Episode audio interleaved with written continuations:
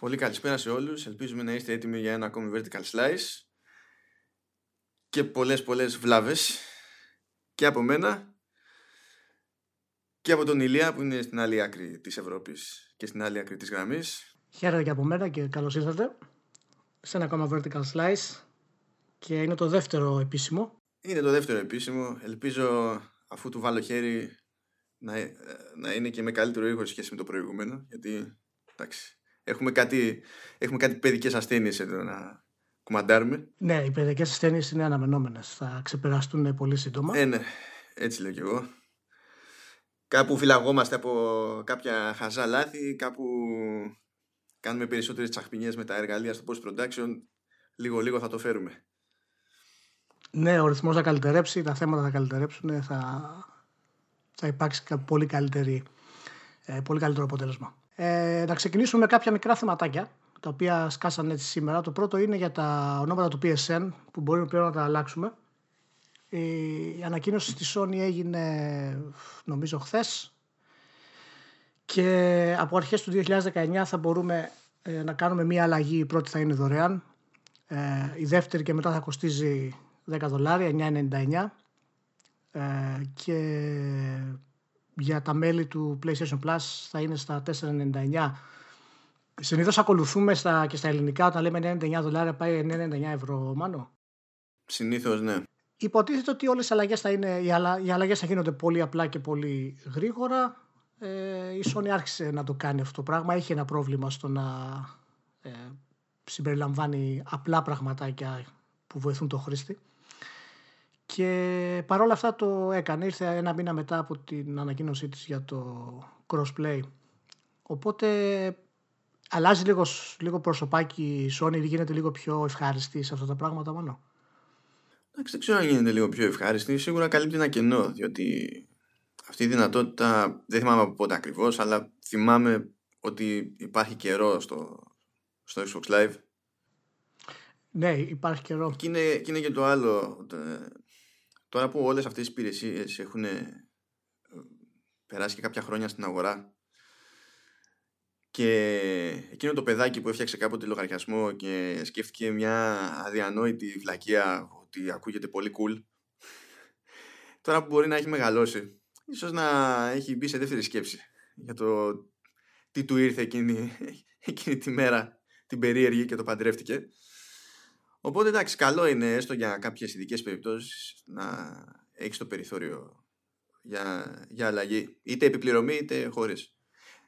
Ναι, έχουν περάσει 12 χρόνια από τότε που τα PlayStation IDs μπήκανε και με τη βούλα στην υπηρεσία της Sony, έτσι. Ναι. Και η Microsoft είναι σίγουρα, τα τελευταία χρόνια σίγουρα έχει έχει αλλάξει πολύ πιο γρήγορα την κατάσταση. Στη Microsoft νομίζω ότι και δεν έχει δωρεάν αλλαγή. Νομίζω ότι είναι εξορισμού επιπληρωμή. Ναι, ναι, νομίζω ότι αλλάζεις ε, πληρωμή. Ε, αν και νομίζω ότι είναι το ίδιο μοτίβο όπως ανακοινώθηκε και τώρα όταν είχε ανακοινωθεί και της, και της Microsoft. Το πρώτο νομίζω μπορούσες να το κάνεις ε, δωρεάν. Ε, δεν το θυμάμαι όμως ακριβώς αυτό το πράγμα. Εγώ δεν το πολύ θυμάμαι. Ε, κοίτα, δεις, ε, εντάξει να σου πω κάτι. Για μένα η Sony αργεί πάρα πολύ να κάνει κάποιες τέτοιες κινήσεις, αλλά εν τέλει τις κάνει. Τώρα, εάν τις κάνει επειδή είναι τόσο άνετη αυτή τη στιγμή που δεν έχει κανένα πρόβλημα να τις κάνει ή όχι, αλλά αυτά μπορεί να είναι και σημαδάκι για, το, για την επόμενη κονσόλα. Να την κάνει δηλαδή πιο ευχάριστη για τον χρήστη, πιο streamlined ας πούμε, σε διάφορες καταστάσεις, γιατί πάντα η Sony ήταν δυσκίνητη στο, στο online. Ναι, αλλά ξέρεις, από την άλλη, λες ότι ωραία το κάνεις τώρα αυτό, αλλά δεν είχε πρόβλημα προηγουμένως να να κάνει τη σύνδεση με, τα, με τους λογαριασμούς σε κοινωνικά δίκτυα και να φαίνεται ας πούμε στο σύστημα το κανονικό σου όνομα μαζί με το ID σου ναι, προφα... okay. ναι προφανώς εκεί κάτι άλλο τους επέτρεψε να το κάνουν πολύ γρήγορα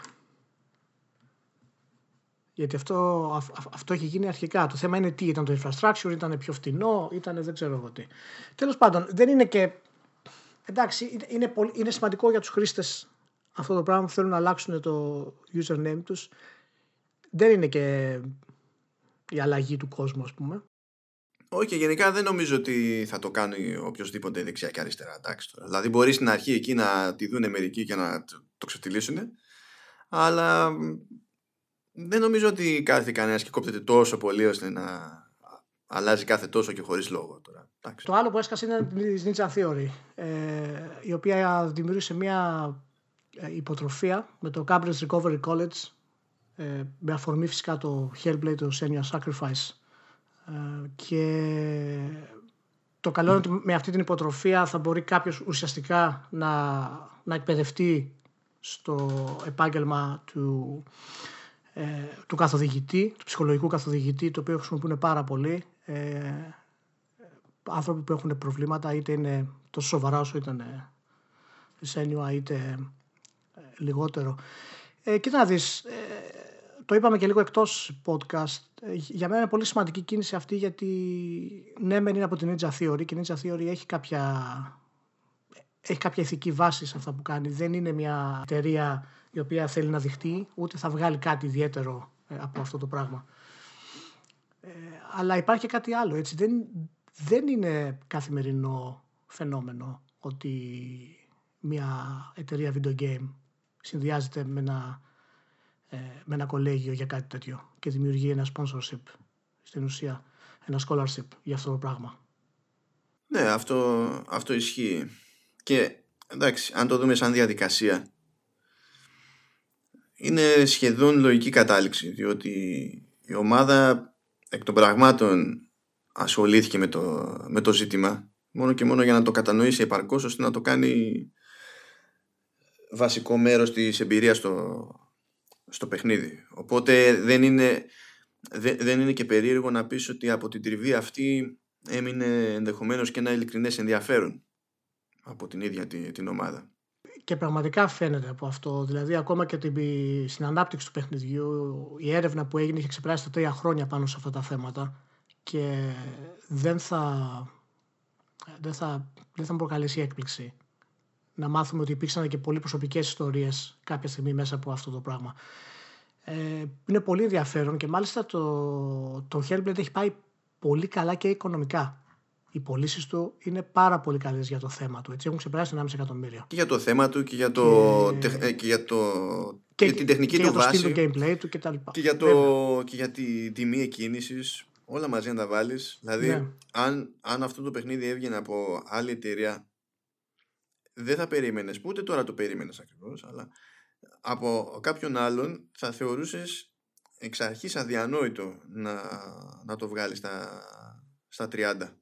Ναι, πραγματικά. Μιλάμε για μια, ένα, μια πλήρης triple A προσπάθεια. Έτσι. Δεν μιλάμε τώρα για ένα indie παιχνίδι το οποίο έχει και κάποια καλά γραφικά. Έτσι έκανε license μία-δύο τεχνολογίες και τις έβαλε. Είναι, όλα είναι σχεδιασμένα ακριβώς για να εξυπηρετήσουν το θέμα του παιχνιδιού που είναι και η ουσία του κάθε AAA στην πραγματικότητα. Ε, όχι, εγώ χάρηκα πάρα πολύ με αυτό. Ελπίζω να δούμε και κάποιες κινήσεις για τέτοια θέματα και στους ε, και στους μπαμπάδες, δηλαδή στη Microsoft, όχι, στη Sony, όχι, στη όχι, όχι, όχι, Ναι, ναι, ναι, ναι, ναι. Άστο, άστο, εγώ, εγώ, εγώ, το θέλω, εγώ το θέλω. Όχι, εγώ φαντάζομαι τα δελτία τύπου και ξέρω ότι θα, θα γίνει cringe fest και δεν θέλω, δεν θέλω. Κύριε, αυτό δεν το γλιτώνεις εσύ. Το cringe fest δεν το γλιτώνεις. Α υπάρξει αποτέλεσμα και ας υπάρξει cringe fest μέχρι το τέλος. Βέβαια, θα θέλω να τα μεταφράσει όλα αυτά τα δελτία τύπου, έτσι το ξέρεις. Ναι, ναι, ναι, ναι, θα ξεχάσω. εντάξει. που τώρα, εντάξει, ε, εδώ που τα λέμε και η Ninja Theory είναι πλέον μέρος της Microsoft, έτσι. Ε, βέβαια, βέβαια. Πέρασε και αυτή από την άλλη μεριά. Έχουμε μεγάλες, ε, έχω μεγάλες επιθυμίες για την Ninja Theory, κρυφές επιθυμίες. Έχω μια βασική επιθυμία. Να κάνει πολλά πράγματα. Να τους φάει όσα περισσότερα λεφτά μπορεί και να κάνει αυτό που θέλει. Αυτό είναι το μόνο σίγουρο. Το τι λεφτά θα σκάσει η Microsoft στην Ninja Theory δεν υπάρχει πουθενά, στο λέω. Μακάρι. Είναι, θα την πάρει, θα την πάρει όπως είναι και θα τη πει: Κοίτα να δεις, θα σε κάνω Naughty Dog. Πάρε τα γραφεία σου, πάρε τα πάντα και κάνω ό,τι γουστάρεις. Δεν βλέπω λόγο για να, για να την αγοράσει τέτοια εταιρεία. Πραγματικά. Λέω, θέλω τα μήμα Αντωνιάδη να μας δείχνει στον δρόμο και να γελάει. Γενικά. στην τύχη. Να, να δείχνει οποιονδήποτε ναι. και να, να γελάει μέσα στη μάπα του. Γιατί έχει φάει, ναι, ναι. Έχει φάει πολύ κρά ο Αντωνιάδης για άσχετους και άκυρου λόγους όλα αυτά τα χρόνια. Ναι. Έχει θεωρηθεί γραφικός μόνο και μόνο λόγω look. Που, Πραγματικά το αξίζει. Που πρέπει, εντάξει, πρέπει να, να, να πάρει λίγο το αίμα του πίσω ο άνθρωπος. Ε, ναι, ναι. Τώρα, επειδή ξέρω ότι δεν την έχεις παρακολουθήσει να αλλάξουμε θέμα την ιστορία τόσο πολύ, έτσι, φυσικά ξέρεις ότι θα κυκλοφορήσει κάποια στιγμή το Star Citizen. Αυτό το κάποια στιγμή είναι, πώς να σου πω, δηλαδή το, ε, αισθάνομαι πλέον ότι πρωτογράφηκε στην Καινή Διαθήκη. Ναι, κοίτα να Ε, στην Καινή Διαθήκη σίγουρα έχει, υπάρχει αναφορά. Είναι δεδομένο αυτό το πράγμα. Ε, χθες έγινε, προχθές μάλλον έγινε το CitizenCon 2018. Κάθε χρόνο έχουμε το, το κλασικό. Καλά, γίνει... ναι, συγγνώμη, συγγνώμη, αλλά επειδή ήταν, ε, έχουμε σημειώσεις για τα θέματα αυτά για να ξέρουμε τι μας γίνεται, να μην ξεχάσουμε τι θέλουμε να πούμε, με τι θέλουμε να καταπιαστούμε. όταν λοιπόν, ε, όταν πήγε και έγραψε ο, ο Ηλίας ε, Star Citizen Con, μάλλον Star Citizen, Citizen Con, το μόνο που σκέφτηκα, το μόνο που σκέφτηκα μόλις είδα το con είναι ότι θα μου πει για κάποια απάτη. Μα είναι το μόνο που μπορεί να σκεφτεί κάποιος λογικός άνθρωπος. Το Citizen Con δεν υπάρχει καλύτερο, πιο κατάλληλο όνομα για αυτό το πράγμα. Έτσι, από τότε που, από τότε που, που ξεκίνησαν τα Citizen Con, τα βίντεο που δείχνουν, έτσι, ποτέ δεν έχουν γίνει gameplay μέσα στα επόμενα χρόνια. Ποτέ. Είναι πραγματικά Citizen Con αυτό το πράγμα. Εγώ το, το, το απίστευτο δεν. Το ποιο είναι, δεν, δεν ξέρω αν το είχα πει. Εγώ είχα γίνει biker όταν είχε βγει. Ναι, το, το είχε ένα, ένα, ένα tier τότε, ήταν στα 50 ευρώ. Λέω πάμε, θα το κάνουμε μόνο και μόνο για, τη, για την ιστορία του, του Roberts που μας δένει από παλιά. Πέρσι λοιπόν αποφάσισα να ζητήσω refund. Ήθελα να δω ρε παιδί μου το τι θέλω να πάρω τα λεφτά μου πίσω γιατί δεν βλέπω αποτέλεσμα. Λοιπόν, και στέλνω στο, στο support. Τους λέω: Παιδιά, χρειάζομαι ένα refund γιατί δεν, η κατάσταση δεν βγαίνει όπως τη θέλω. Ευχαριστώ πάρα πολύ για ό,τι μας προσφέρατε μέχρι τώρα. Λοιπόν, και μου στέλνουν απάντηση. Λέει: Δεν μπορώ να σας δώσουμε λέει, refund. Γιατί τα terms of service έχουν αλλάξει λέει, από το που υπογράψατε. Και τι... και τι σημαίνει; Σημαίνει ότι το, το συμβόλαιο που υπέγραφα τότε επέτρεπε από το 2015 και μετά δεν επιτρέπει τα καινούργια terms. Και μου λέει είναι, είναι θέμα νόμου, νόμου, λέει, δεν μπορώ να σας κάνω κάτι. Τι λέτε χαλβά, πες του. Έχεις κάνει μονομερή αλλαγή σύμβασης και μου λες στα σοβαρά ότι δεν γίνεται, είναι, θέμα, είναι θέμα νομικό. Λες και έγινε διαπραγμάτευση. Λόγος για να, ναι, ο μοναδικός λόγος για, να για να μπορέσεις να πάρεις κάτι πίσω είναι να το πάρει δικαστικά πλέον. Αλλά ποιος θα δώσει τόσα λεφτά δικαστικά για να πάρει 50 ευρώ πίσω, δεν υπάρχει. Ε, μα ναι, προφανώς. Μάλιστα αυτός βασίζεται. Λοιπόν, το Star Citizen λοιπόν, μάλλον είναι σε ανάπτυξη 7 χρόνια. Έτσι. Λοιπόν, είναι, φυσικά έχει, έχει φέρει τα περισσότερα χρήματα στο Kickstarter που έχει φέρει ποτέ παιχνίδι. Απλά δεν έχει φέρει Έτσι. παιχνίδι. Λοιπόν, το, ναι, το Bloodstained Ritual of the Night είναι στα 5 εκατομμύρια, στα 5,5 εκατομμύρια δολάρια. Το Torment είχε φέρει στα 5 εκατομμύρια 108. Το Semio 3 ήταν 6 εκατομμύρια 710.000 δολάρια. Και το Star Citizen ήταν στα 143. Λοιπόν, πρόσεξε τώρα. Έτσι, το Star Citizen μέχρι και πέρυσι, ε, πέρυσι ενώ το, το καλοκαίρι, στην ουσία, από σεζόν σε σεζόν, έβγαζε 7,75 εκατομμύρια το μήνα. Συνέχιζε ακόμα να βγάζει 7,75 εκατομμύρια το μήνα. Έχει 1.750.000 καταχωρημένους backers, οι οποίοι έχουν πληρώσει για αυτό το πράγμα. Και το απίστευτο ποιο είναι. Ότι πληρώνει λεφτά για να γυρίσει το Squadron 42, το οποίο είναι το single player κομμάτι του παιχνιδιού. Έχει φέρει τη Gillian Anderson, τον Mark Hamill και τον Gary Oldman. Ναι, θυμάμαι. Νομίζω το, όταν είχε αρχίσει να το σπρώχνει αυτό, είχε βασιστεί στον Gary Oldman πρώτα. Ναι. Λοιπόν, και πριν ένα μήνα λοιπόν που ήταν για να γίνει Citizen, η CitizenCon, ε, είχε ανακοινώσει ότι όσοι θέλουν λέει, να τη δουν online πρέπει να πληρώσουν Digital Pass 20 ευρώ. Είναι εξή. Φανταζόμαστε ότι είμαστε Blizzard χωρίς λόγο. Απλά. ναι, ε, έγινε ο απόλυτος έγινε ο απόλυτος χαμός. Το κατεβάσανε αυτό το πράγμα. Το αλλάξανε. Λένε παιδιά, OK. Okay, δεν θα πληρώσετε, λέει. Θα είναι δωρεάν. Μας έκανε χάρη δηλαδή ο κύριος Chris Roberts. Και μέχρι στιγμής τι έχουν καταφέρει και έχουν δώσει ως αποτέλεσμα. Υπάρχει το Arena Commander. Υπάρχει ένα πολύ συγκεκριμένο κομμάτι του Persistent Universe, το οποίο είναι, ξέρω εγώ, ένας πλανήτης, δύο φεγγάρια και κάποιες αποστολές σούρτα φέρτα. Ένας πλανήτης και δύο φεγγάρια. Δεν υπάρχει. Ναι, το λέω λίγο χοντρικά, αλλά για να καταλάβεις το δραματικό. έτσι. Ε, δεν υπάρχει ουσιαστικά single player καθόλου. Υπάρχει μόνο testing από αυτούς που είναι μέσα. Δεν υπάρχει κανένα ε, ουσιαστικά σύστημα το οποίο να λειτουργεί ούτε εμπορίου, ούτε οικονομίας, ε, ούτε αγοραπολισίας. Υπάρχει ένα, υπάρχει το, ένα απλό FPS σύστημα Και το τελευταίο βίντεο που δείξανε ήταν μια πόλη που καταλαμβάνει πλανήτη. Πέρυσι. Ναι, ναι. Φέτος λοιπόν συνεχίσανε, δείξανε αυτά που είναι να δείξουν, μιλήσανε για τις αλλαγές που έχουν να κάνουν, να, το πώς θέλουν να κάνουν να στριμάρουν τη μηχανή, όλα αυτά τα πράγματα κτλ. Ε, βελτιώσεις στο, στα FPS, βελτιώσεις στο σύστημα, ένα από εδώ. Ακόμα φυσικά δεν έχουν λανσάρει και δεν μπορώ να καταλάβω πού το πάνε; Η ερώτησή μου σε σένα είναι απλή και πολύ συγκεκριμένη. Είναι όντως ένα citizen con αυτό ή όχι; Κοίτα, νομίζω ότι με μερική προσπάθεια έτσι, και λίγη καλή θέληση παραπάνω θα καταλήξουμε να μας παίρνει να αποδείξουμε ότι είναι σύστημα πυραμίδα. Λοιπόν, ε, σιγά σιγά πρέπει να παίζει πυραμίδα. Δεν γίνεται με τόσα λεφτά να μην μπορείς να βγάλεις κάτι. είναι, είναι αστείο. Το, το βίντεο που δείξανε, αν το έβλεπες τώρα, παραδείγματος χάρη, έτσι, έχει τόση λεπτομέρεια που όταν πας να πιεις καφέ μπορείς να επιλέξεις αν θες να δεις τον καφέ που πίνεις, να τον κουνήσεις με το χέρι σου να τον ανεβάσεις πάνω ή να τον ακουμπήσεις ένα μέρος του τραπεζιού την ώρα που τον πίνεις. Αυτό είναι σε ένα open world space game. λοιπόν, οι τύποι έχουν ξεφύγει ολοκληρωτικά και δεν ξέρω αν ακριβώς είναι CitizenCon, αλλά η άποψή μου είναι ότι εν τέλει θα καταλήξει να είναι CitizenCon.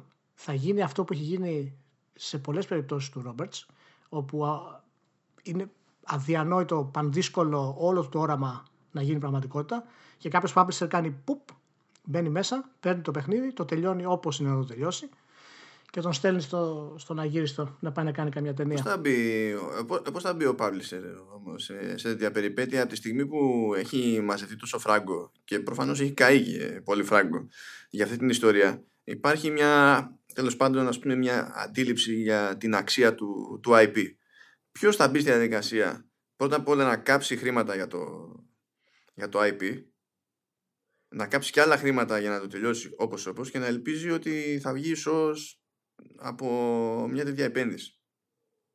Δεν ξέρω, δεν ξέρω. Πάντως, ε, εάν συνεχιστεί αυτή η κατάσταση, τι αν συνεχιστεί, δηλαδή, ε, μετράμε 7 χρόνια. Έτσι, υπάρχει κόσμος που έχει δώσει 3, 5 και 10 χιλιάδες δολάρια. Θα μου πεις δικαίωμά τους είναι, είναι ηλίθιοι. Τα θέλουν και τα παθαίνουν. Είναι καμένοι, κάνανε ό,τι, ό,τι είναι να κάνουν. Παρ' όλα αυτά όμως δεν έχουν καμία προστασία από, την, από τη CIG αυτή τη στιγμή. Δηλαδή, ο άλλος έδωσε 20.000 δολάρια και δεν υπάρχει τρόπος να τα πάρει πίσω. Άσχετα αν θα πάρει παιχνίδι ή όχι. Αυτό από μόνο του, εντάξει, αυτό μας πηγαίνει βέβαια στο να μιλήσουμε για το Kickstarter, το οποίο είναι άλλο πράγμα έτσι όπως κατέληξε να είναι. Ε, εν τέλει, γιατί δεν ευθύνεται σε τίποτα. Αλλά παρόλα αυτά είναι απίστευτο και τραγικό αυτό το πράγμα που γίνεται με το Star Citizen. Τι να πω. Κοίτα, ο Ρόμπερτς μας δουλεύει έτσι. Δηλαδή θα, θα, θα πω την εταιρεία Cloud Imperium. Όλοι θα νομίζουν ότι, ότι προέχει το Cloud. Εγώ θα ξέρω ότι προέχει το Imperium. Και μέχρι να με πάρουν χαμπάρι. Θα είμαστε καλύτεροι. ναι. Θα έχω κατακτήσει το κόσμο. το Imperium τούμπανο. θα έχω φτάσει κάτω από την Αίγυπτο. είναι, είναι κομμωδία γενικά. Ε, δεν γνωρίζω πλέον για την υπόθεση. Επειδή με το που βλέπω κάπου Star Citizen κάνω, κάνω zone out, δεν προσέχω τι, έχει, τι περνάει μπροστά από τα μάτια μου. Εσύ, το τι έχει γίνει είναι απίστευτο. Τους έκανε μήνυση η Crytek παράλληλα γιατί είχαν κάνει συμβόλαιο με την Crytek ότι θα χρησιμοποιήσουν τη μηχανή της για το παιχνίδι. Ναι, αυτό το θυμάμαι. Στην πορεία λοιπόν, στην πορεία το αλλάξανε. δεν την χρησιμοποιούμε, αλλά δεν το είπαν στη, στην Crytek και καταλήξαν στην ουσία να κάνουν το παιχνίδι έτσι χρησιμοποιώντας κομμάτια της μηχανής και όχι τη μηχανή. Να, ακόμα και αυτό βέβαια σημαίνει ότι η Crytek δικαιούται κάτι τέλος πάντων. Ναι, αυτό το είναι στα δικαστήρια και ο δικαστής το τελευταίο το, η απόφαση που έχει βγάλει είναι ότι δεν δικαιούται πλήρες ε, χρήμα πίσω αλλά όσο να είναι κάτι θα πάει. Ε, μα λογικό είναι γιατί αν έχει βασιστεί ο άλλος σε τεχνογνωσία που είναι προϊόν άλλου ε, δεν μπορεί να το κάνει καργάρα το επιχείρημα της CIG είναι ότι υπάρχει τόση αλλαγή στον κώδικα δικό μας, το οποίο δεν υπάρχει πλέον βάση καμία. Α, εντάξει. τότε, τότε γιατί δεν έφτιαξες δική σου μηχανή; Μα τώρα το κάνουν αυτό ρε Μάνο. Τι θέλεις να έχουν πλάνο; Ε, εντάξει, σε, το κάνουν σε 7 χρόνια ακόμη. Μπορεί και να Έλα, καταλήξεις. σε παρακαλώ. Ε, ναι. Και είναι κρίμα τώρα γιατί ανακοίνωσε η Nvidia το DLSS έτσι και το Ray Tracing, το οποίο αναγκαστικά πρέπει να τα συμπεριλάβει το Star Citizen. Όχι καλά, εντάξει, ναι, πρέπει να τα συμπεριλάβει. Δεν, δεν γίνεται αλλιώς. Ναι, ναι. Δεν γίνεται αλλιώς. Ναι. Πρέπει να τα συμπεριλάβει μέσα. Okay. Δεν το καταλαβαίνεις. Οπότε θα έχει άλλο ένα χρόνο μετά για να αλλάξει τη μηχανή να τα συμπεριλάβει. Καλά, DLSS είναι και, και εύκολο. Ray Tracing δεν υπάρχει ελπίδα. Γενικά ο πανικός που γίνει τώρα για το Ray Tracing είναι, είναι μια κομμωδία, αλλά τέλος πάντων. Εντάξει. Εγώ δεν το παίρνω το Star Citizen χωρίς Ray Tracing. δεν υπάρχει το στείλω πίσω. Δεν θέλει ρε, ο Ρόμπερτς να το πάρει χωρίς ray tracing. Δεν θέλει. Δεν στο δίνει χωρίς ray tracing. Γενικά δεν στο δίνει. Λοιπόν, το Star Citizen. Τι έχεις να. τι έχεις... τι... Κοίτα, μπορεί να το θέλει δικό του. τι έχεις να πεις για, για, για το DLSS; Είναι τόσο σημαντικό, είναι τόσο σημαντική ανακοίνωση που γενικά ε, μας έχουν κάνει τσουρέκια; Είναι ένα ακόμα πραγματάκια από την Πρώτα απ' όλα για να, για, να, για να είμαστε σωστοί έτσι, ως προς την κατάσταση στο, mm-hmm. στην οποία βρισκόμαστε, στο στάδιο στο οποίο βρισκόμαστε, τα, τα τσουρέκια είναι στο φούσκωμα ακόμη. Είναι... Ναι, ναι, όχι, δεν έχουν αναπτυχθεί το ολοκληρό. Ναι, ανε... τώρα φουσκώνουν. ανεβαίνει η ζύμη, ρε παιδί μου, έχουν μέλλον. Δεν είναι. Ναι. Εντάξει, OK. Okay. λοιπόν, κάτσε τώρα, γιατί να λέμε DLSS δεν τα καταλαβαίνει κανένα τίποτα και είναι λογικό τέλος πάντων. Είναι, ε, είναι προφανώς αρχικά και ο ποιητής εννοεί τέλος πάντων το έχει βαφτίσει εκεί και το λέει Deep Learning Super Sampling. Αλλά στην πραγματικότητα μιλάμε για... Πω, πω, πω, ναι, ναι. Πω, πω, πω, φτιάξε με, φτιάξε με. Φτιάξε Deep Learning Super Sampling. Ας, τέλος πάντων, μην, μην αναλύσουμε τώρα το γιατί και το πώς. Γιατί το Deep Learning είναι μια έννοια που χρησιμοποιείται εκτός gaming και έχει συγκεκριμένα κριτήρια. Απλά, εντάξει, ακούγεται πάντα φανφάρα. Μ' αρέσει ο δανεισμός. Μ' αρέσει ο δανεισμός, δεν με χαλάει. Ναι. Μ' αρέσει. Λοιπόν, στην ουσία έχουμε να κάνουμε με ένα σύστημα scaling που το σύστημα scaling είναι παλιά ιστορία. Στην ουσία έχει να κάνει με την επεξεργασία της εικόνας με τέτοιο τρόπο ώστε να βελτιώνουμε όχι την ποιότητα των γραφικών όσο την ποιότητα της εικόνας σαν να, σαν να ήταν ψήμα σε υψηλότερη ανάλυση. Γενικά το, το scaling είναι πολύ παλιά ιστορία. Κάποτε όταν δεν είχαμε ψηφιακή εικόνα υπήρχαν κάτι φοβερά ενδιάμεσα γκατζετάκια που κάναν άπειρα λεφτά και λέγονταν διπλασιαστές γραμμών. Ναι. δηλαδή είναι, είναι, είναι, είναι πολύ παλιά ιστορία. αυτό ξέρεις τι είναι. Αυτό είναι σαν τις πράσινες ταινίες που βάζανε στο Space Invaders το Coin τα οποία τα είχαν κάτω για να φαίνεται χρώμα στο διαστημοπλιάκι απ' έξω από το, από το Coin Ναι, με τη διαφορά ότι αυτά που οι διπλασιαστές και καλά που λέμε ήταν πραγματικά τρελά λεφτά. Τρελά λεφτά. Γιατί έπρεπε να κάνεις τώρα τσαχπινιές με αναλογικό σήμα δεν υπήρχε. Ήταν κούκου η φάση. Ε, με... Και κάνανε και δουλειά, δεν ήταν οπτασία. Έτσι. Όχι, όχι, κάνανε. Κάνανε πλασιασμό κανονικά. Ε, μετά φτάσαμε στους επεξεργαστές εικόνας των τηλεοράσεων. Αν θυμάσαι εποχές που έλεγε Philips Match Line και κάτι τέτοια. Πω, πω, πω, πω, πω, πω, ε, ναι. Match Line. Τώρα, τώρα τα έχουμε στάνταρ. Κάθε τηλεόραση έχει scaler, διότι θεωρείται αυτονόητο ότι κάποια σήματα που θα ρίξει τη τηλεόραση έχουν χαμηλότερη ανάλυση από την ίδια τηλεόραση, οπότε πρέπει να κάνει ναι. κάτι για να μην βγει ναι. απόλυτη σαπίλα τέλος πάντων. Και έχουμε φτάσει να έχουμε πλέον αυτό χρησιμοποιείται περισσότερο στις κονσόλες. Πια στο Xbox One X και, και στο, uh, στο PS4 Pro όπου ναι. είναι δυναμικές οι αναλύσεις ναι μεν το μηχάνημα μπορεί να δώσει εικόνα μέχρι 4K αλλά αυτό δεν πάει να πει ότι το παιχνίδι μπορεί να τρέχει γενικά ή σταθερά σε διανάλυση οπότε θα φτάσει μέχρι εκεί που θα φτάσει και θα έρθει ο scaler ύστερα για να καλύψει τη διαφορά όσο είναι τέλος πάντων για να φτάσει σε υψηλότερη ανάλυση. Όλα αυτά είναι καλά διότι στην τελική παίρνεις, ένα, παίρνεις μια βάση ένα παιχνίδι που αντέχει να τρέξει με κάποιο τρόπο σε μια κάποια ανάλυση κτλ. Και, και καλύπτεις όσο γίνεται τη διαφορά. Προφανώς το scaling δεν πρόκειται να υποκαταστήσει την πραγματικότητα όσο καλό κι αν είναι.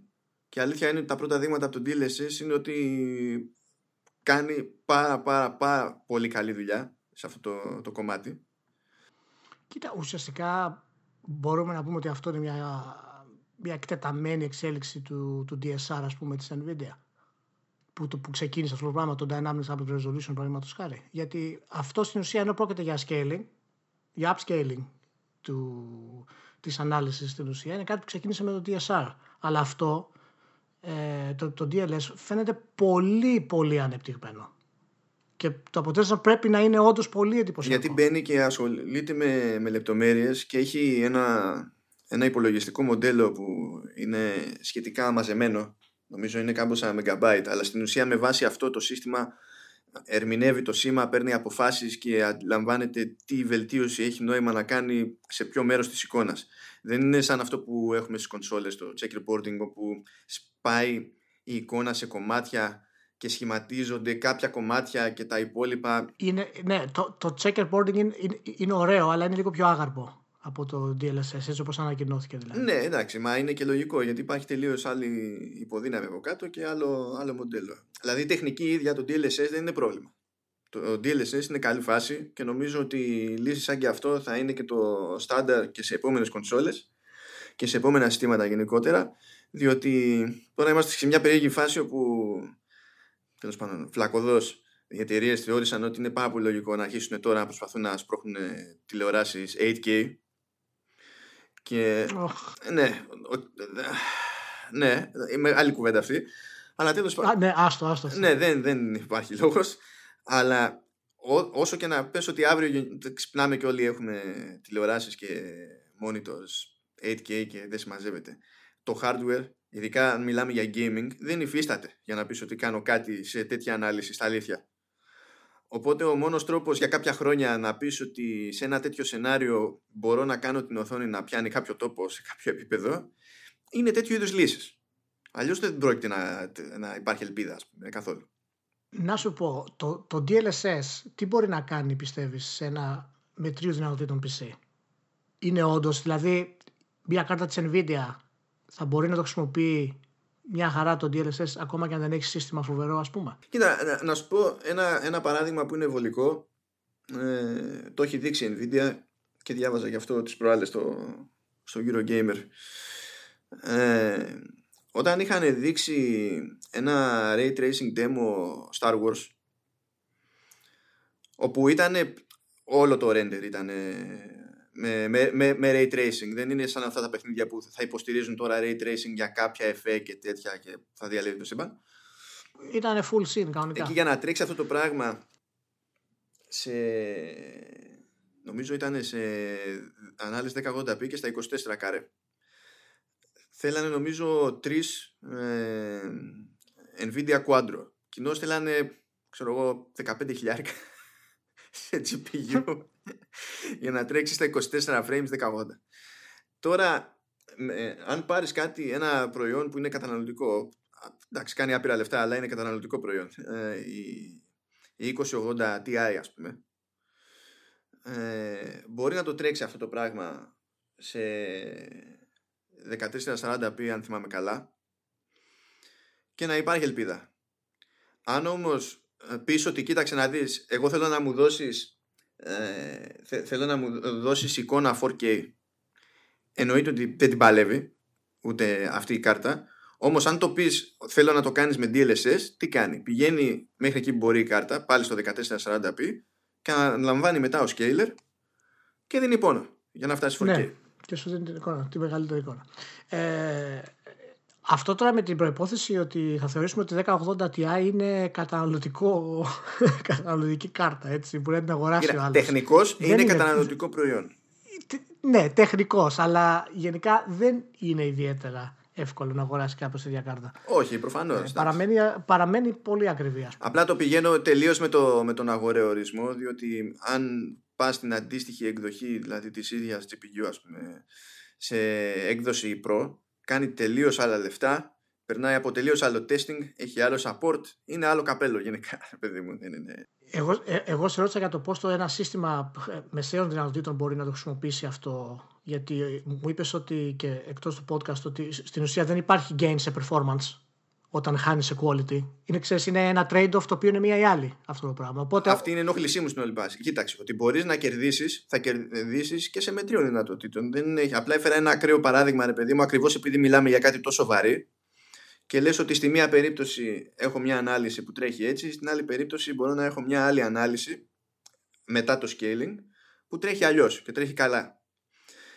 Αυτό που είδα στο, στο Eurogamer και με ενόχλησε είναι ότι τη, τη διαφορά αυτή, τη βελτίωση, την πλασάρει ως βελτίωση στην απόδοση και όχι βελτίωση στην εικόνα. Να σου πω, είπε όμως σε τι συστήματα το εννοεί αυτό. Αυτό είναι, αυτό είναι το θέμα μου. Γιατί άμα σου πει ότι θα, έχω, θα έχεις βελτίωση σε απόδοση σε σύστημα που έχεις 10-60 κάρτα, τότε μπορεί να ισχύει. Αλλά αυτό δεν σημαίνει και τίποτα. Ο, δεν ισχύει, δεν ισχύει σε καμία περίπτωση. Δεν ισχύει. Όχι, δεν ισχύει σε καμία περίπτωση. Γιατί στην ουσία εσύ τι λες. Λες το σύστημά σου ότι κοίταξε να δεις, θέλω να τρέξεις σε αυτή την ανάλυση ε, το, το παιχνίδι και λες, θέλω μετά να κάνεις scaling ή δεν θέλω να κάνεις scaling. Στις δύο περιπτώσεις, το παιχνίδι θα τρέξει την ίδια ανάλυση. Η συμπεριφορά του παιχνιδιού θα είναι ίδια. Όταν λοιπόν θα έρθει ο scaler και θα σου βελτιώσει την εικόνα και θα σε πάει 4K, ξέρω εγώ, ή θα σε πάει όπου θες. Έτσι, θα σε πάει παραπάνω. Και φυσικά κρατάς την απόδοση της χαμηλότερης ανάλυσης γιατί όλο το υπόλοιπο είναι προϊόν επεξεργασίας που γίνεται κατόπιν εορτής και είναι ζήτημα εικόνας, όχι ζήτημα βελτίωσης των γραφικών. Είναι βελτίωση εικόνας. Έχει διαφορά αυτό το πράγμα. Δεν μπορείς να λες ότι ε, έπιασα καλύτερη απόδοση στο παιχνίδι.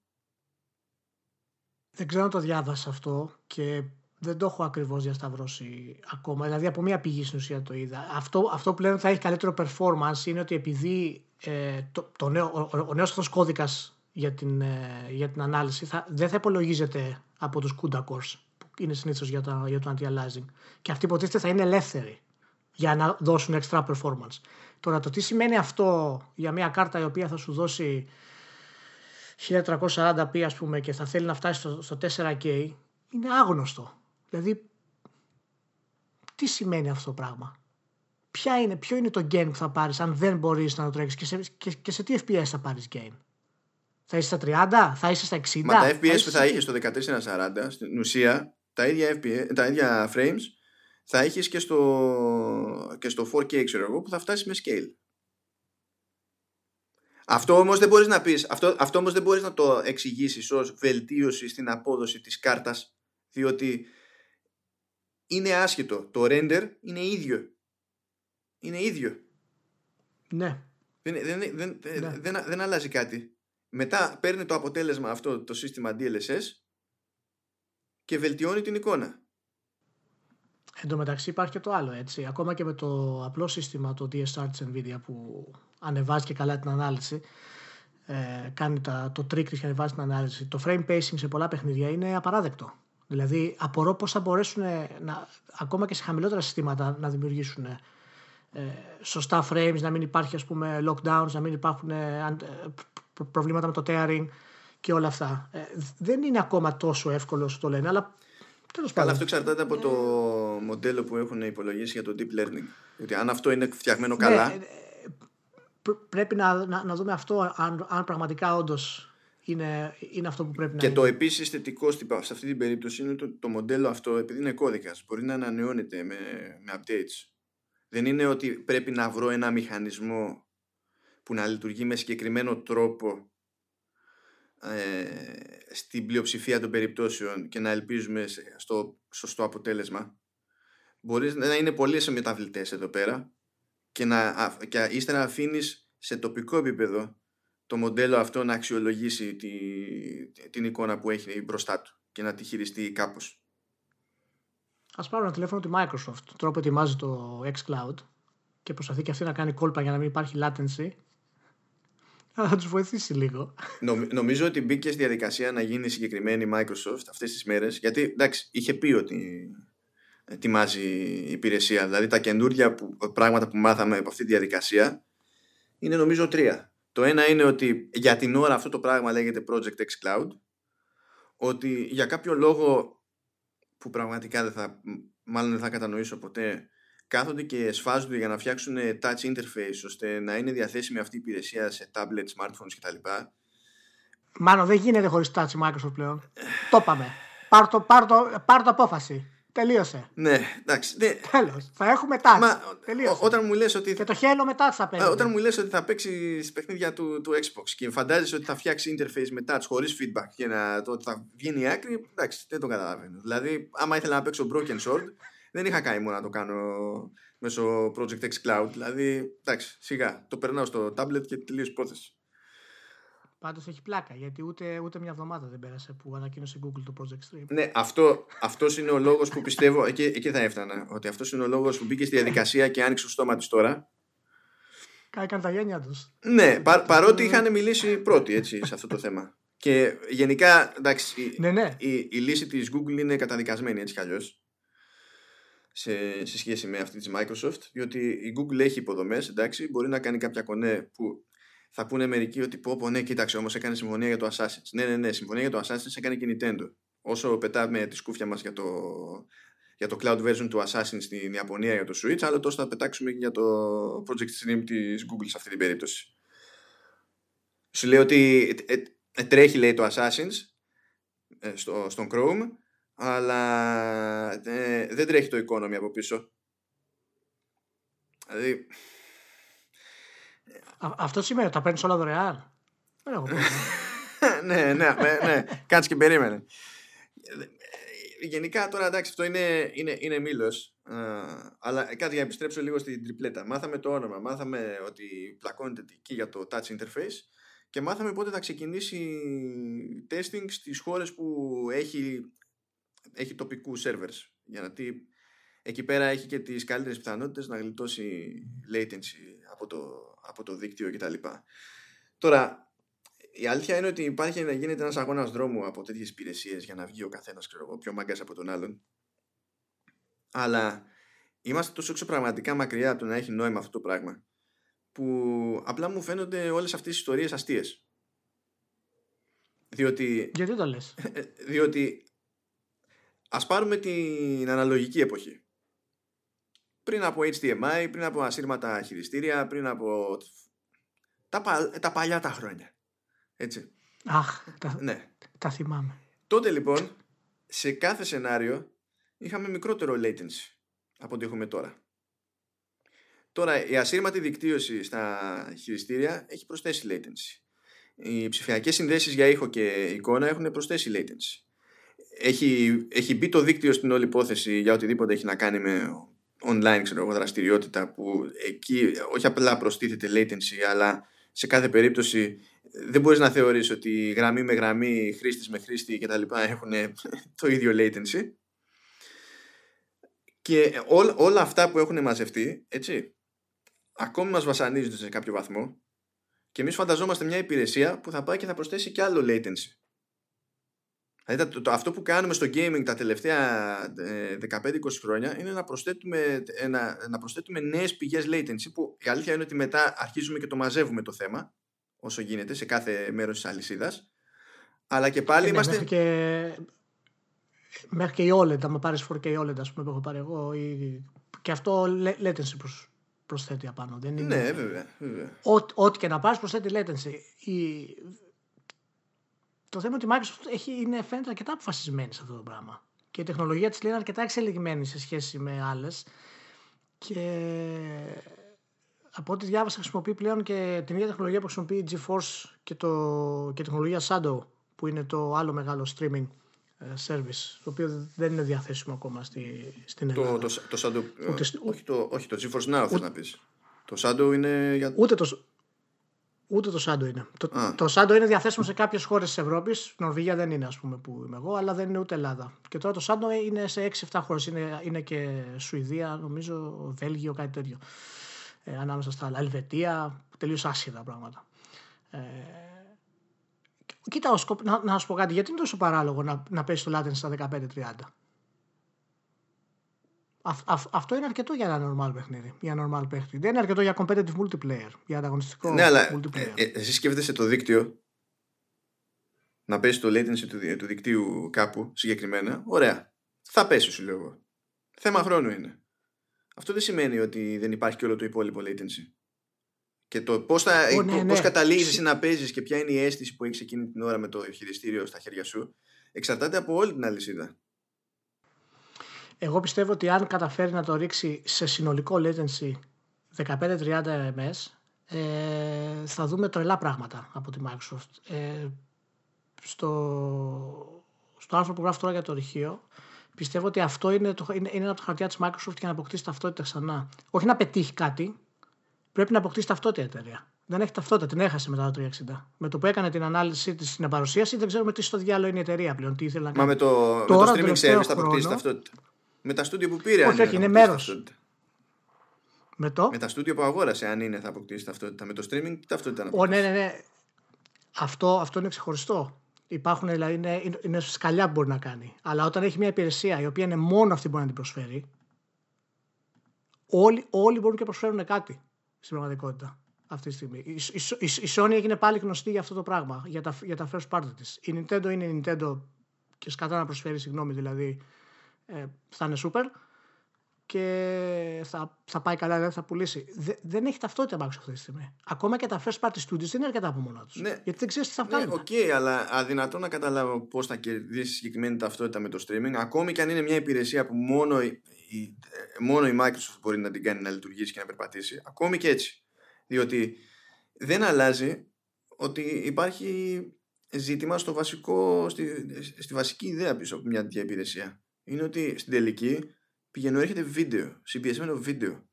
Δεν υπάρχει περίπτωση να βάλεις το ίδιο παιχνίδι δίπλα-δίπλα με hardware που να το τρέχει κανονικά και άσε, άσε το latency, άσε την εμπειρία, άσε το αν διευκολύνεται ε- ένα είδος ή όχι. Δεν υπάρχει περίπτωση να τα βάλεις αυτά δίπλα-δίπλα και να μην υπάρχει τεράστια διαφορά στην ποιότητα εικόνας. Ξέρεις ποιο είναι το θέμα; Ποιον τον νοιάζει αυτό; Ποιον, ποιον τον νοιάζει; Ναι, ποιον τον νοιάζει; Ε, εγώ σου λέω ότι υπάρχουν 2,4 δισεκατομμύρια gamers είναι αυτή τη στιγμή στον κόσμο. Εντάξει. Πάνω από το μισό δεν έχουν ιδέα από αυτά τα πράγματα. Εάν μπορούν να παίξουν το αγαπημένο τους Halo στο κινητό τους την ώρα που πηγαίνουν στο λεωφορείο, τελείωσε. Εάν αυτό το κόλπο. Σε αυτό βασίζονται και φαντάζονται ότι το, επειδή έχει Ναι, περπατήσει ο- αυτό το ο- μοντέλο. Όλα αυτά είναι θεωρία τώρα, έτσι. Εγώ, εγώ σου μιλάω για, το ιδανι- για την ιδανική επιτυχία αυτή τη στιγμή. Δεν σου μιλάω. Ε, δηλαδή, εάν μπορεί να πει η Microsoft ότι εγώ είμαι αυτή που θα σου προσφέρω κάτι τέτοιο σε οποιαδήποτε συσκευή έχεις και όντως το κάνει να λειτουργεί, το 50% του κόσμου δεν μπορείτε να καταλάβει τις διαφορές. Θα φάει το κράτ της αρκούδας. Ωραία. Για αυτό το Ωραία. πράγμα. Ας, ας πιάσουμε, ας πιάσουμε το, το πρακτικό της υπόθεσης. Έτσι. Η, η αγορά γενικά έχει την εντύπωση ότι αυτή η ιδέα είναι ό,τι καλύτερο ας πούμε, ε, και ό,τι πιο αυτονόητο για το μέλλον του gaming κυρίως επειδή έχουν δει τι έχει γίνει με υπηρεσίες όπως Netflix και τα λοιπά που έχουν εξαϊλώσει το, την αγορά του Blu-ray που εξακολουθεί και ζει η αγορά του Blu-ray. Δεν υπάρχει, δεν, δεν υπάρχει αμφισβήτηση για το ότι προσφέρει την καλύτερη ποιότητα εικόνας που μπορείς να πετύχεις. Δηλαδή, τελεία. Προφανώς. Δεν υπάρχει debate. Προφανώς. Όμως, έχει κερδίσει η ευκολία της υπόθεσης. Okay. Κατανοητό αυτό το πράγμα.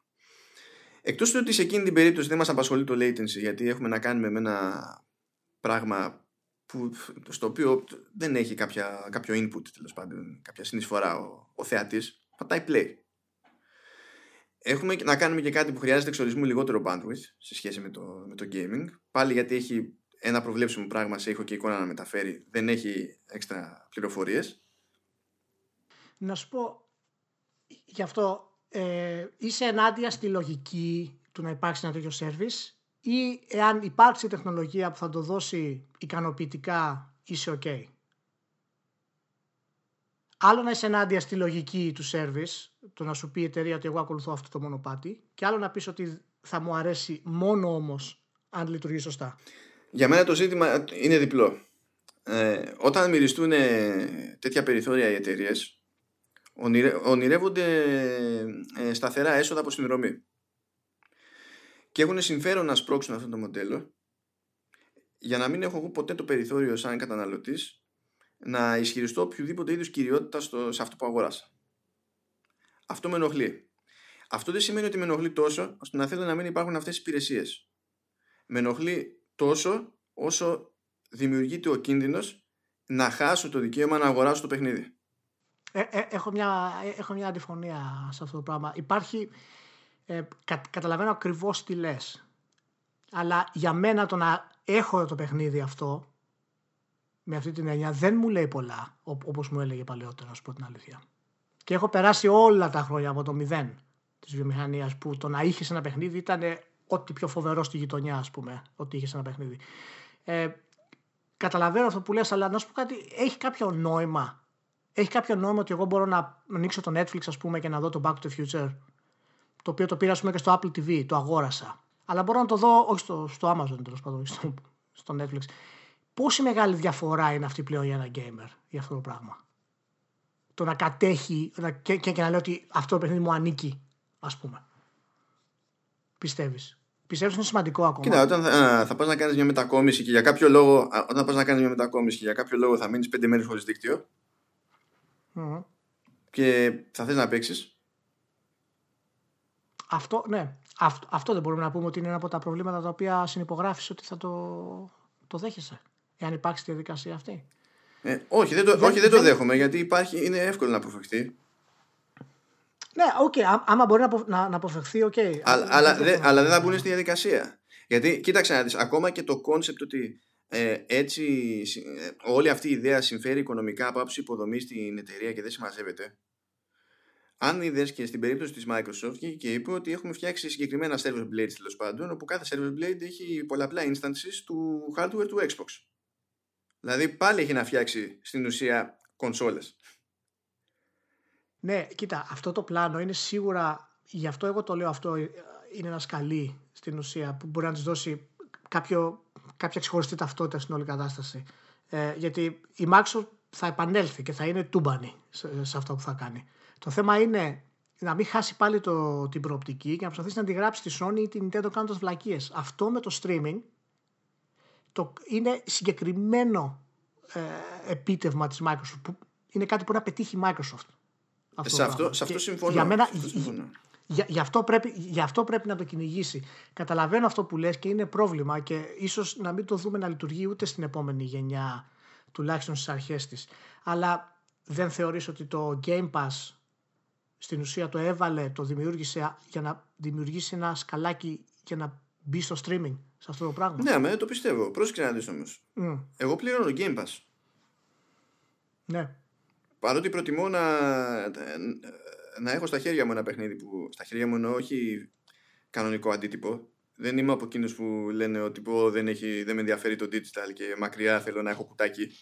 Δεν είναι αυτό το ζήτημα. Ναι. Είναι, είναι ιδεολογική διαφορά. Είναι θέμα κυριότητας. Δεν είναι θέμα του αν το κρατάω στο χέρι μου και το μυρίζω, ξέρω εγώ.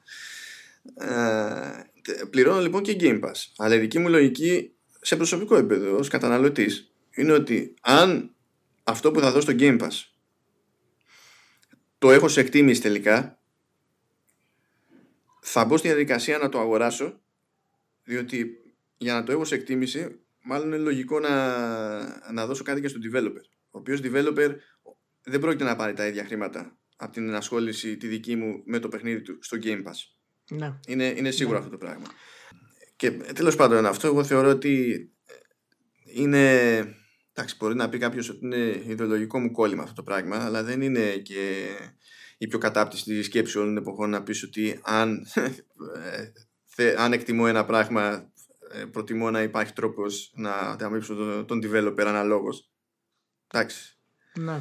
Και το πρόβλημά μου δεν είναι το Game Pass, το πρόβλημά μου δεν είναι το streaming. Το πρόβλημά μου είναι ότι αν ε, μόλις οι μέτοχοι μυριστούν σταθερό εισόδημα με, με συνδρομή, προσπαθούν να εξαφανίσουν και σε άλλες αγορές συμβαίνει αυτό, να εξαφανίσουν τις εναλλακτικές. Και ε, ε, είναι μην ξεκινήσεις κάτι φόρας σε κάτι περιπτώσεις. Μετά θα πρέπει να γίνει πόλεμος. Αλλά. Το, Πες. Ναι. Όχι, όχι. Τε, τελείωσα γιατί θέλω να πάω σε άλλο θέμα με την πάσα σου αυτή. Okay. Είναι πολύ καλό σημείο. Απλά δυστυχώς έχω και ένα point ακόμη. Είναι ότι αμφισβητώ τη, την ευκολία της υπόθεσης. Ε, δι, διότι υποτίθεται ότι όλη, όλη η ιστορία είναι για, ε, ότι θα κερδίσει ευκολία στο τέλος, όπως έγινε με το streaming video. Αλλά στο, στο gaming δεν είναι το ίδιο πράγμα. Γιατί το, ε, ε, στο gaming έχουμε από τη μία περίπτωση το επιπλέον latency που είναι ένα τεχνικό ζήτημα που πρέπει να λυθεί και αυτό σημαίνει επενδύσεις, σημαίνει ό,τι να είναι. Ε, υπάρχουν, προσπαθούν να καλυφθούν κάποια σενάρια με, ε, με μεσοβέζικες λύσεις όπως είπαμε για τα touch controls ας πούμε σε παιχνίδια και hardware που δεν κολλάνε εγώ, ε, εγώ αυτό είναι ένα από τα πράγματα που λες ας πούμε το οποίο το θεωρώ ακόμα από τις παιδικές ασθένειες του όλου σχεδίου της Microsoft έτσι. αν θες να κάνεις κάτι τέτοιο μπες μέσα και κάνει κάτι τέτοιο και σταμάτα να λες πρέπει να έχω ε, touch controls για το ένα ή για το άλλο. Εάν θες τα νέα σου παιχνίδια να έχουν touch controls, φτιάξε. Αυτά που υπάρχουν ως τώρα, χρησιμοποιήσει αυτό το πράγμα και φάτο, όπως είναι. Αν προσπαθήσει να ικανοποιήσει τους πάντες και τα πάντα από τον κατάλογο που ήδη έχει στα παιχνίδια της, θα είναι καταστροφικό. Ξεκόλαμα αυτό το πράγμα. Κάνε ό,τι αλλαγές μπορείς σιγά σιγά και ό,τι καινούριο παιχνίδι βγαίνει, εάν έχει νόημα, δώσ' το. Το θέμα είναι ότι εάν το xCloud λειτουργεί και πάει παντού, δεν είσαι υποχρεωμένος να κάνεις και touch controls. Γιατί να είσαι υποχρεωμένος να κάνεις touch controls; Δηλαδή, γιατί συγγνώμη. Αν, γιατί αν, τρέχει, αν το έχεις διαθέσιμο σε κινητό, σε κινητό της Microsoft, δεν έχει ναι. που. Αν το έχεις ναι. διαθέσιμο σε κινητό, δεν πρέπει να μπορεί να το παίξει στο κινητό του. Αυτό είναι το θέμα.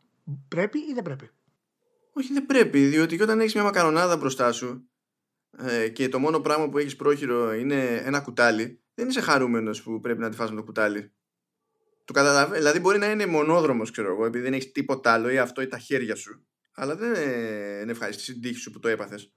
Ναι, αλλά εάν ο άλλος είναι στο κινητό του και δεν έχει το χειριστήριο μαζί, δεν μπορείς να του προσφέρεις ένα προϊόν το οποίο θα πληρώνει συνδρομή και να μην μπορεί να παίξει το παιχνίδι. Κατάλαβες πώς γιατί, έτσι; Γιατί τώρα δεν πληρώνει συνδρομή και δεν παίζει το παιχνίδι στο κινητό του; Ναι, αλλά τώρα δεν του δίνει τη δυνατότητα εξ αρχής να γίνει αυτό. Άμα σου δώσει τη δυνατότητα να το κάνεις και δεν σου δώσει τον τρόπο να το κάνεις, δεν πρόκειται να έχει πολύ ευχαριστημένους πελάτες. Σε κάποια πράγματα απλά πρέπει να δεχόμαστε ότι πρέπει να λέμε όχι. Όχι σαν καταναλωτές, σαν εταιρείες. Δηλαδή το ότι ναι, αυτό, καταλαβαίνω τη σκέψη που κάνεις, αλλά η, η, η, ύπαρξη αυτού του σενάριου δεν σημαίνει ότι αξίζει τον κόπο για να λύσεις ένα πρόβλημα με τρόπο που είναι εξορισμού μη ιδανικός. Αυτό, αυτό μπορεί έχει, έχει βάση αυτό που λες. Έχει βάση. Αλλά το ξέρεις ότι η Microsoft δεν είναι εταιρεία που θα το αφήσει αυτό το πράγμα. Μα δεν το εντοπίζω μόνο στη Microsoft αυτό το πράγμα. Είναι, είναι μια νοοτροπία που ξεφεύγει από την εταιρεία. Γιατί είναι, ναι, ναι, αλλάζει η αγορά γενικά σε αυτό το θέμα. Ναι, απλά σου λέω ειδικά σε αυτή την περίπτωση για τη Microsoft ότι στο trailer της πρόθεσης που έκανε για το xCloud που έδειξε αρκετούς να κρατάνε και να, το κινητό και χειριστήριο του Xbox να παίζουν στο κινητό. Ε, είναι μια χαρά, είναι ok. Αλλά όταν μιλάς ότι συγκεκριμένα θα κάνουν όλα με τα παιχνίδια για όλες τις συσκευές που κάνουν stream στον κόσμο, θα δεις ότι θα το πάνε προς τα εκεί. Τώρα, ε, να προσφέρουν και, και χειρισμό ας πούμε αφήσεις. Τώρα, εάν αυτό θα τους αποδεχθεί καλό ή όχι, θα το δούμε στη, εδώ έχουν κάνει, έχουν κάνει τόσα χρόνια που το τάζουν τόσα χρόνια και ακόμη κάθονται και αυτόν τέλος πάντων. λένε για υποστήριξη πληκτρολογίου και, και ποντικού σε Xbox και τους έχει βγει πίστη και δεν το έχουν κάνει. Θα, και φαντάζονται ότι θα βρουν λύση για touch control στο Apan σύμπαν.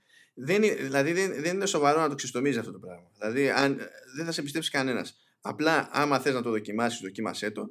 Κάντο εκεί λίγο ταπεινά και τέτοια. Μη, μη, δεν υπάρχει λόγος για τέτοιους ισχυρισμού.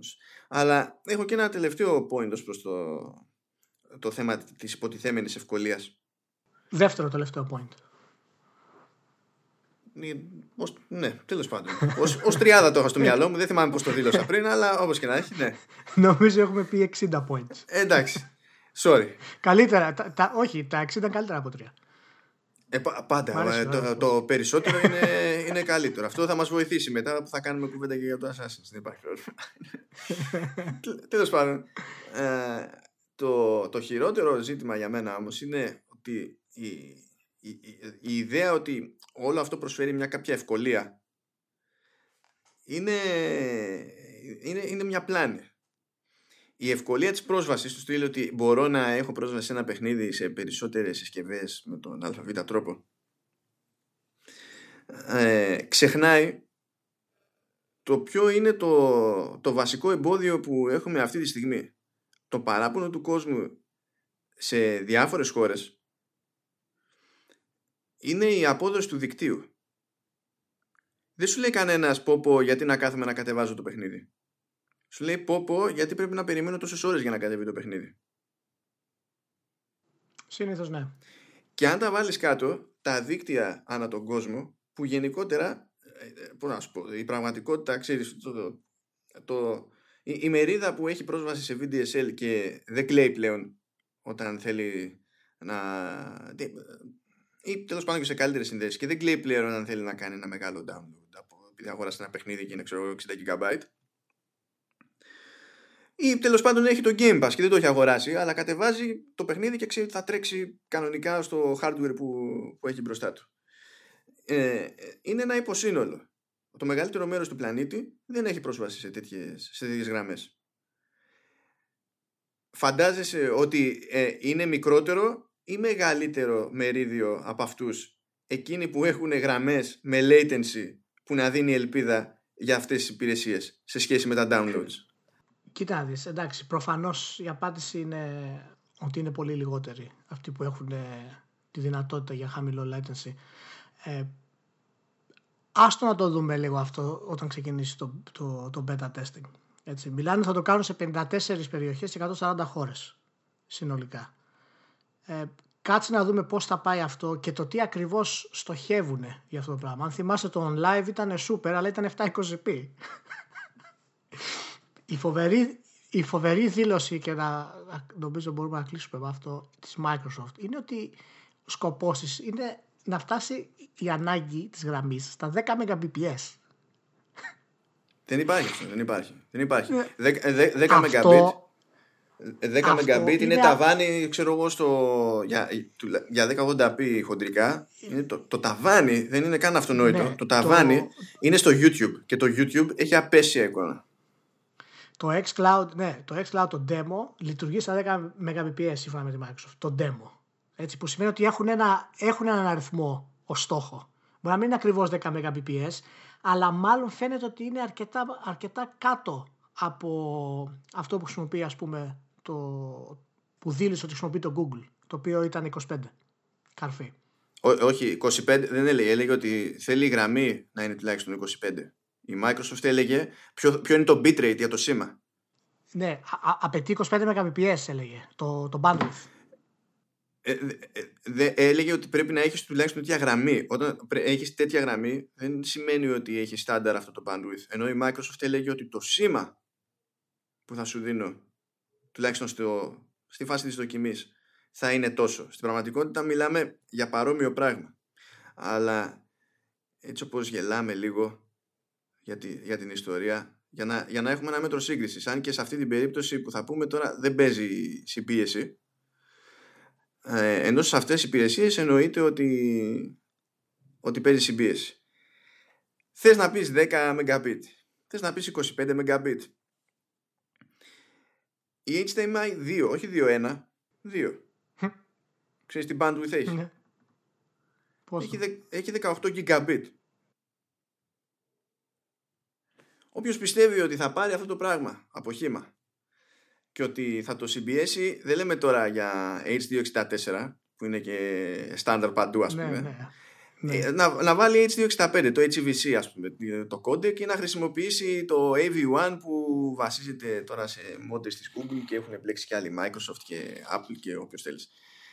Και ότι αυτό το πράγμα θα πέσει στα 10 ή στα 25 και δεν θα υποφέρει η εικόνα και είμαστε ταυτόχρονα σε μια εποχή όπου σπρώχνονται οι αναλύσεις στις κονσόλες και έχουμε ακόμα και σε κινητά ε, ηλίθιες αναλύσεις στη, ναι, στις οθόνες και το έχουμε φανταστεί αυτό το πράγμα ότι θα είναι η καλή φάση κάτι έχουμε ξεχάσει από το, την όλη ιδέα.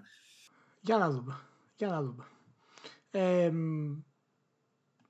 να περάσουμε στο, στο επόμενο θεματάκι το οποίο βγήκανε και τα reviews του Assassin's Creed γενικά, είχαν βγει πριν δύο εβδομάδες, βγήκε και του Eternity που έγραψες. Πώς φάνηκαν τα, τα reviews γενικά μάλλον; Ε, ήταν κρίμα που ε, δεν μπορούμε... Ε, ε, ε κρίμα που δεν μπορούμε να συζητήσουμε για δύο πράγματα ταυτόχρονα. Διότι θα, μπορούσαμε να, θα μπορούσα να πω ότι ήταν τρόμος και να το συνδέσουμε με το επόμενο θέμα. ναι, ναι, okay. ας, ας το να κλείσουμε με αυτό. Ας το να κλείσουμε με αυτό. ναι. ε, ήταν ωραία τα reviews, γενικά. Ε, είναι, είναι, είναι καλή, καλή πρόζα. Καλή πρόζα. Σωστή ανάλυση υπήρχε είναι κομική η συλλογική αποτυχία του κλάδου σε τέτοιο review που λες ότι αν τα πήγανε όπως τα πήγανε τώρα στο Assassin's απλά θέλω να βρω ένα τρόπο να, να βάλω φίλτρο ώστε να είναι αδύνατο να δω review του Red Dead όταν αρχίσουν να βγαίνουν τα πρώτα reviews. Ωχ, καλά, εντάξει. Τότε θα πέσει, θα πέσει το υπερκάψιμο. Ναι, τώρα στο, στο Assassin's από τη στιγμή που έχεις τέσσερα main quest lines το ένα μπορείς να πεις ότι είναι κατά βάση αδιάφορο. Του στείλω ότι δεν οδηγεί κάπου όπου μαθαίνεις κάτι συγκλονιστικό για τη μεγάλη εικόνα. Έτσι. Αλλά στα άλλα τρία έχει, υπάρχει λόγος να φτάσεις στο τέλος διότι διαφορετικά σου λείπει κάτι σημαντικό από τη μεγάλη εικόνα η ιδέα ότι κάποιος έπαιξε 30 και 40 ώρες σε αυτό το παιχνίδι για να, για να βγάλει review είναι αστεία. Δεν, δεν γίνεται έτσι. Δεν προλαβαίνεις να το κάνεις αυτό τις 30-40 ώρες. Παραδείγματα σαν του Assassin's Creed είναι συζήτηση και για την κριτική την ίδια και σε τι φάση βρισκόμαστε γενικότερα. Καλά, για την Ελλάδα τα πράγματα είναι λίγο πιο περίπλοκα. Κοίτα, κοίτα για, επειδή, επειδή έριξες μια ματιά, έριξα και μια ματιά. Ε, ε, ε, ας πούμε ότι είναι και λίγο ψέματο είναι για την Ελλάδα συγκεκριμένα λίγο πιο περίπλοκα. Δηλαδή δεν είναι ψέμα. Εντάξει. Εντάσσεται όμως στη, στην αποσυνήθεια τέλος πάντων ε, με μσημυρία που, που έχουμε γιατί αν πιάσεις μόνο το review του Eurogamer να, να, να σου πω κάτι. Ε, δεν με ενδιαφέρει δεν με ενδιαφέρει να γράψεις φλακία με ενδιαφέρει να έχεις σύνταξη τουλάχιστον καταλαβες. Είμαι, είμαι σε αυτό το στάδιο. Oh. δεν, δεν πάω καν. Να σκεφτώ να διαβάσω κείμενο και μπορεί αυτός να γράφει φυλακίε, μπορεί να μην ξέρει τι λέει, μπορεί να μην συμφωνώ εγώ μαζί του, να έχω εγώ λάθος, ποιος ξέρει οτιδήποτε. Αλλά θα πρέπει να μου το δώσεις με σύνταξη. Με σωστά, να, δηλαδή να βγάζει νόημα αυτό που λες. Ω, καλά τώρα. Αυτό δεν έχει να κάνει με, το, ναι. με τη διαδικασία του review. Αυτό έχει να κάνει τώρα με το, ναι. το, το όλο το άθλημα γενικά. Το, εντάξει. Ε, κοίτα, δεις, τα, τα microtransactions είναι εδώ για να μείνουν. Ε. Αυτό είναι δεδομένο. Πολλά παιχνίδια τα χρησιμοποιούν πλέον ε, για, ως, ως, ως βασικό πυρήνα τους. Το Assassin's Creed δεν ισχύει αυτό. Έγινε χαμός γενικά ε, με τα microtransactions. Η Ubisoft ε, έχει τέτοια θέματα ούτως ή άλλως. Έχει μια, είναι λίγο EA στο εραστεχνικό. Ναι, έχει κάνει φοβερές βλάκες στο παρελθόν, αλλά αυτή τη φορά τα άκουσε επειδή ε, διάφοροι καλοθελητές και δημοσιογράφοι είπαν γυρίζω διακόπτη σε chicken brain και πάμε να κάνουμε χαμό. Ναι, εμένα με ενοχλεί πολύ η ιδέα το οποίο είναι και κάπως υποκειμενικό αλλά αρχίζει να γίνεται πιο συχνά αυτό το πράγμα. Υπάρχει θέση υπάρχει η θέση ότι η Ubisoft έφτιαξε το παιχνίδι έτσι για να προσφέρει το XP Boost. Δηλαδή σχεδίασε το παιχνίδι με αυτόν τον τρόπο ώστε πολλοί παίχτες να πήξουν από το grind ή από την επανάληψη και να χρησιμοποιήσουν το XP, το XP Boost. Και το θέμα μου είναι αυτό εμένα ότι από τη μία έχει λογική αυτό το πράγμα γιατί θα μου πεις δεν χρειάζεται να μου κάνεις το μεγάλο παιχνίδι, δεν μου προσφέρει τίποτα αυτή η επανάληψη. Από την άλλη, εάν μου δίνεις τόσο όγκο, πρέπει να παραπονεθώ για το ότι μου δίνεις δυνατότητα να το προσπεράσω αυτό το πράγμα; Είναι, είναι αρκετά πολύπλοκο όλο αυτό. Πρώτα απ' όλα για να κάνουμε έτσι μια διευκρίνηση. Υποτίθεται ότι όλο το... Ε, όχι όλο το DLC, τέλος πάντων, διάφορες επιλογές για αγορά με κανονικό χρήμα που σχετίζονται με το Assassin's Creed Odyssey, ε, μιλάμε κυρίως για cosmetics και τα όποια time savers που πάλι οδηγούν σε διαφορετικά όπλα που εντάξει, κάποια μπορείς να τα βρεις στο παιχνίδι, κάποια όχι και πάει λέγοντας. Υπάρχει δυνατότητα με ένα δεκάρικο νομίζω να πάρουμε αυτό που ανέφερε ο Ηλίας πιο πριν, ένα ε, γενικό XP boost τέλος πάντων, όπου ό,τι και να κάνουμε στο παιχνίδι μας δίνει παραπάνω experience και έτσι ανεβαίνουμε πιο γρήγορα σε levels. Το θέμα είναι το εξής ότι ε, ε, εγώ το έβγαλα το παιχνίδι ε, αφιερών, φτάνοντας στο level cap, στο level 50 δεν είχε παραπάνω και ακόμη και μετά από, αυτή, από αυτό το στάδιο είχα πάλι αρκετές ώρες μπροστά μου.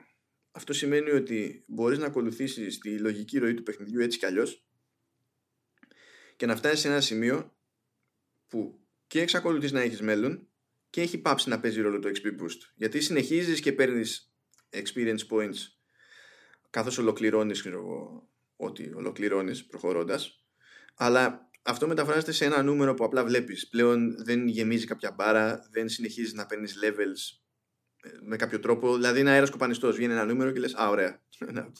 Σταματάει να σε ενδιαφέρει. Αν λοιπόν αυτό προκύπτει στη, στη ροή του παιχνιδιού έτσι κι αλλιώς, και πες ότι αγνοείς και περισσότερα πράγματα από όσα αγνόησα εγώ ρε παιδί μου και φτάνεις στο υψηλότερο δυνατό level πιο κοντά στο υποτιθέμενο τέλος της δικής σου εμπειρίας ας πούμε. Πάλι αυτό για οποιοδήποτε παιχνίδι σε αυτό το στυλ σημαίνει ότι η κλιμάκωση έχει μια κάποια λογική, δεν είναι στο γάμο του Καραγκιόζη.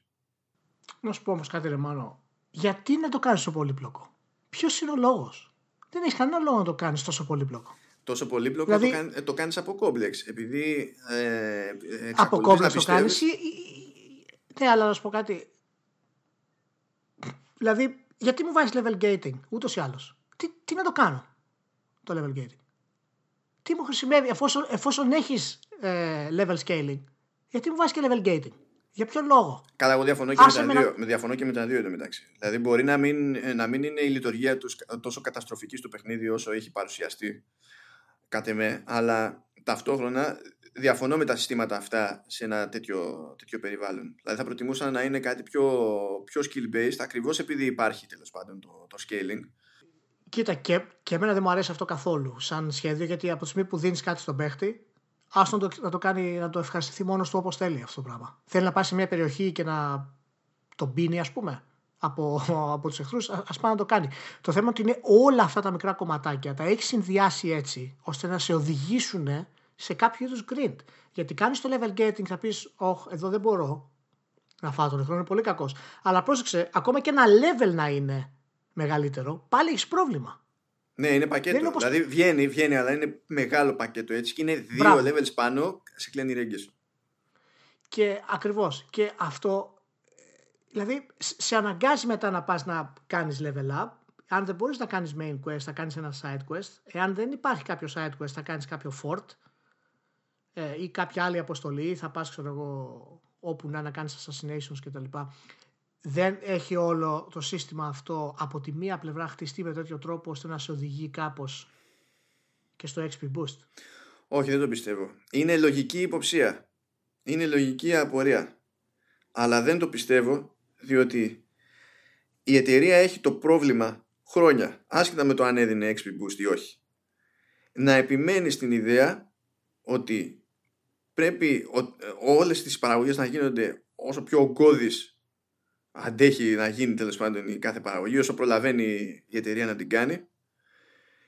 Με το σκεπτικό του σύγχρονου τέλος πάντων και του μετόχου ότι το τελικό ζητούμενο είναι το λεγόμενο engagement ότι πρέπει να σε κάνει να ασχολείσαι όσο περισσότερο γίνεται με το παιχνίδι και αυτό θεωρείται θετικό αυτό θεωρείται θετικό αυτό θεωρείται... διαφωνώ ως, ως σχέδιο εγώ, ως design και εγώ διαφωνώ. αυτό το engagement. Και εγώ διαφωνώ. Έτσι όπως το εννοούν κάποιες εταιρείες δηλαδή. Αλλά αν είσαι εταιρεία και είσαι εισηγμένη εταιρεία, ο μέτοχός σου και η αγορά, που η αγορά επηρεάζει φυσικά τη τιμή της μετοχής σου, άρα και την τιμή κεφαλαιοποίησης και την αξία της εταιρείας, αυτό το αντιλαμβάνεται ως θετικό. Αυτό είναι το ένα και το άλλο είναι οι συνδρομές. Άμα τάξει αυτά τα δύο, είσαι ο καλύτερος να σου πω κάτι. Ε, δεν διαφωνώ σε αυτή τη λογική που λες. Δεν λέω ότι η Ubisoft το σχεδίασε το παιχνίδι με σκοπό να σε οδηγήσει προς τα, προς τα time savers. Αλλά πρέπει να παραδεχθείς ότι το όλο το design, όλος ο σχεδιασμός είναι πολύ ύποπτος. Και πιστεύω ότι είμαστε σε μια καμπή στην ουσία, γιατί το έχουμε δει με τα online shooters αυτό το πράγμα, το έχουμε δει ε, με παιχνίδια σαν το Overwatch, σαν το Fortnite, που επειδή ακριβώς είναι multiplayer, επειδή ακριβώς δεν τελειώνει ποτέ στην πραγματικότητα, έτσι, οι μηχανισμοί του grind και οι μηχανισμοί του loot boxes και τα λοιπά λειτουργούν αυτόματα. Δεν χρειάζεται να, να προσπαθήσει μια εταιρεία να το κάνει. Ε, αλλά το να μπαίνουν κάποιοι τέτοιοι μηχανισμοί ύποπτοι σε single player αυτό για μένα είναι ένα μικρό καμπανάκι. Πρέπει να το προσέξουμε πάρα πολύ αυτό το πράγμα. Γιατί το Assassin, εγώ πιστεύω ότι το Odyssey αυτή τη στιγμή δοκιμάζει τα νερά σε κάποια θέματα. Δεν έχει ξανοιχτεί εντελώς στην κατάσταση, δοκιμάζει τα πράγματα σε κάποια θέματα. Ποιος μου λέει εμένα ότι δεν μου πει εμένα η Ubisoft μετά από λίγο καιρό ότι κοίτα να δεις μέχρι το level 30 είναι το single player το παιχνίδι σου και από το 30 μέχρι το 60 μετά θα σου ανοίξω ολόκληρο τον κόσμο, άλλα κομμάτια που δεν τα έχεις δει και θα κάνεις απλά αποστολές, αλλά θα μου δίνεις 3 ευρώ το μήνα. Παραδείγματος χάρη. Και θα το κάνει ένα shared world όπως είναι το Dark Souls, παραδείγματος χάρη. Αλλά θα πληρώνεις για να το κάνεις αυτό. Σου φαίνεται αυτό τρελό αυτό το πράγμα; Όχι, αλλά εκεί θα έχει κάνει πάλι pivot το, το όποιο franchise τέλος πάντων. Δεν είναι ότι. Ναι, ε, ε, ε, εκεί το αλλάζει. Ανησυχώ πω αυτό συνδεθεί με την έννοια του single player πεθαίνει, ας πούμε, το οποίο είναι χαζομάρα. Αλλά κάποιες εταιρείες μπορεί να το εκμεταλλευτούν αυτό και η Ubisoft δεν την έχω τόσο έξω από τη λογική αυτή. Α πω, έχει κάνει, έχει κάνει πολύ χειρότερα πράγματα στο παρελθόν και δεν, δεν νομίζω να, να πηγαίνει τόσο χήμα πλέον σε τέτοια πειράματα, έτσι. Δηλαδή έχουμε περάσει τη φάση όπου ε, ε, έβρισκες ένα σεντούκι μέσα στο παιχνίδι και σου έλεγε Α, αυτό για να το ανοίξεις πρέπει να κατεβάσεις το mobile application και να παίξεις εκεί και να φτάσεις σε ένα σημείο και όταν θα είσαι OK θα επιστρέψεις στο κανονικό παιχνίδι και θα πας στο ίδιο σεντούκι και θα το ανοίξεις. Και λες, όπως είσαι, φύγε. Φύγε από μπροστά μου. Τι χρειάζεται για να, για να ανέβεις σειρά να πάει στο 8. Για να ανέβεις σειρά να πάει στο 8. Να, να πάει στο 9. Γιατί και το Origins και το Odyssey είναι σίγουρα μια καμπή προς κάτι καινούριο, προς κάτι διαφορετικό. Γίνεται σταδιακή μεταμόρφωση σε πιο κλασικό action RPG, open world. Ε, η Ubisoft είναι κατεξοχήν μια μετακρίτικη εταιρεία και κοιτάει τα πράγματα αυτά πάρα πολύ. Το θέμα είναι τι χρειάζεται για να, να πάει στο 8 το παιχνίδι πιστεύεις; Λοιπόν, θέλει περισσο... oh, περισσότερα λέω. έχει, έχει μπερδευτεί το μυαλό μου. Έχω χάσει τις έννοιες. ε, θέλει λιγότερα side quests και side activities αλλά πιο, πιο καλοδουλεμένα. Πρέπει να έχουν κάτι να μου πούν, όχι απλά να υπάρχουν. Εγώ πιστεύω ότι για να μπορέσει να διεκδικήσει ένα σωστό 8, ένα σωστό 9, δηλαδή να ξαναμπεί στο χάρτη από τις εποχές του Έτσιο και του Assassin's Creed το 2, πρέπει πλέον να, να αλλάξει ολοκληρωτικά. Για να γίνει αυτό που λες, πρέπει να γίνει RPG. Κανονικό. Ωραία, δηλαδή, τώρα, είναι, τώρα, είναι, τώρα είναι πολύ κοντά. Ναι, το λέω γιατί έχει γίνει χαμός με την έννοια ότι αν, αν αυτό είναι Assassin's Creed ή όχι. Αυτό είναι άλλο μεγάλο debate.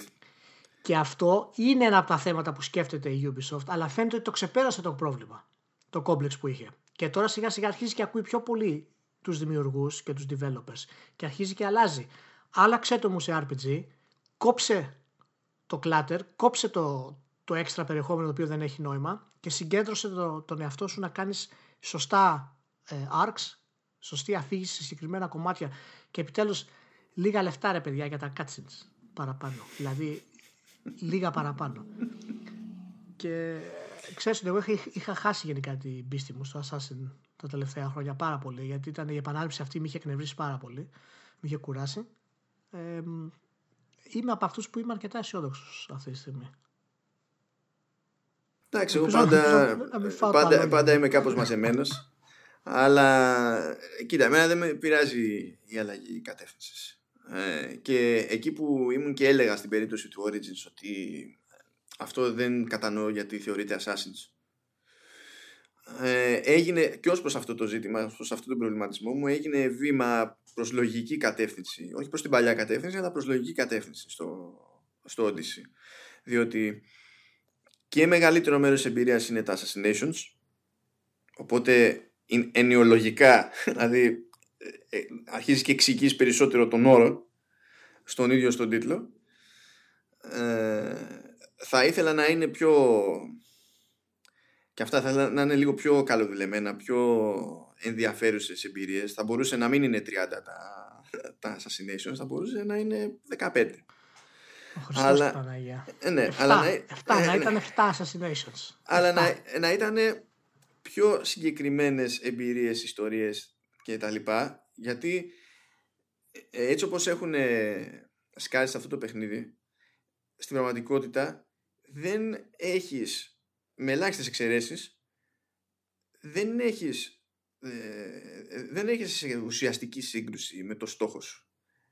Δεν σε ενδιαφέρει πραγματικά είναι, είναι μια δουλειά. πρέπει να κάνεις.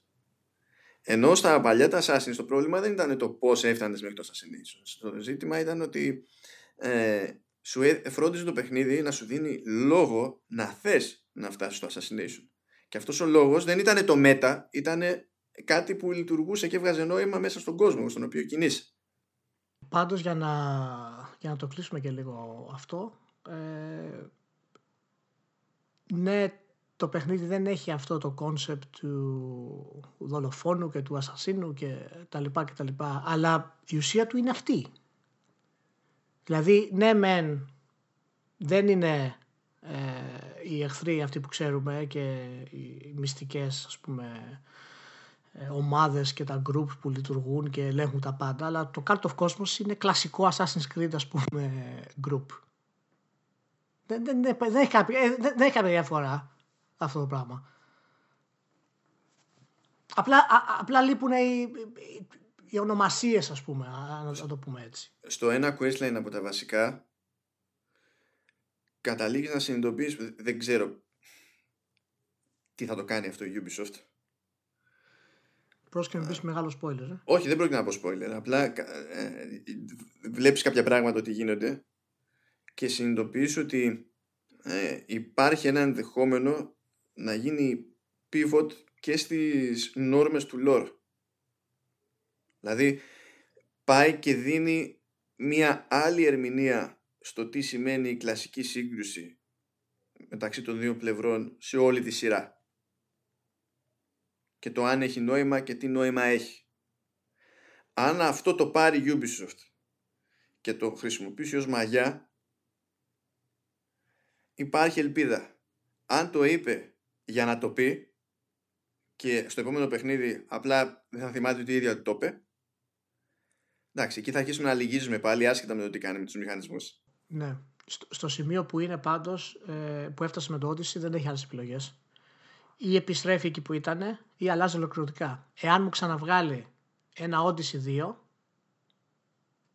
σε ένα χρόνο ή σε δύο χρόνια, ε, αυτό θα είναι καταστροφή. Ο του χρόνου δεν βγαίνει, θα βγει σε δύο χρόνια και νομίζω ότι, αυτα... νομίζω ότι αυτό είναι καλό σημάδι. Για να δούμε. Ε, το τελευταίο θεματάκι είναι από τα αγαπημένα σου που έγινε έτσι. Ξέρω ότι το λατρεύεις το Eurogamer.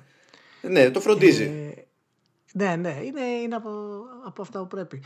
Ε, έγινε ένα θεματάκι από το Eurogamer για το Lovecraft και τα, το ότι ήταν ρατσιστής και έχουν πήξει τα video games από το Lovecraft και μπλα μπλα μπλα και τα λοιπά. Ε, το θέμα ήταν τέσσερις παράγραφοι. Ήταν εντελεχές. Τέσσερις παράγραφοι. Ναι. ναι. Τι είχε, ξεχα... είχε, είχε ξεχάσει ότι ήταν στο CMS του Eurogamer και νομίζω ήταν στο Facebook. Και μάλιστα ξεκίναγε το, το θέμα λέγοντας το, το φοβερό ότι δεν θα μασίσω τα λόγια μου για το Lovecraft. Φαντάζομαι ότι αυτό έπιασε την πρώτη παράγραφο. ναι, ναι, ήταν, ήταν on point. Το όλο concept λοιπόν του θέματος αυτού που έβγαλε το Eurogamer ήταν ότι η έκραζε το Lovecraft είναι σεξιστής και ρατσιστής και ότι τα video games δεν πρέπει να ε, περιλαμβάνουν ε, θεματικές του μέσα ή να ασχολούνται με, με τον κόσμο του γιατί προωθούν τα ίδια μηνύματα. Και προ, να καταλάβω ακριβώς από πού προέρχεται αυτό το πράγμα γιατί πρώτον είναι ελάχιστα τα video games που βασίζονται στο Lovecraft και πραγματικά έχουν, ξέρουν ακριβώς τι είναι. Οπότε η υποστήριξή τους ότι υπάρχει, ξέρεις, έχουμε πήξει με αυτό το πράγμα, δεν αντέχουμε άλλο. Είναι τόσο προβλέψιμο αυτό το πράγμα πλέον με τα τέρατα του Lovecraft κτλ.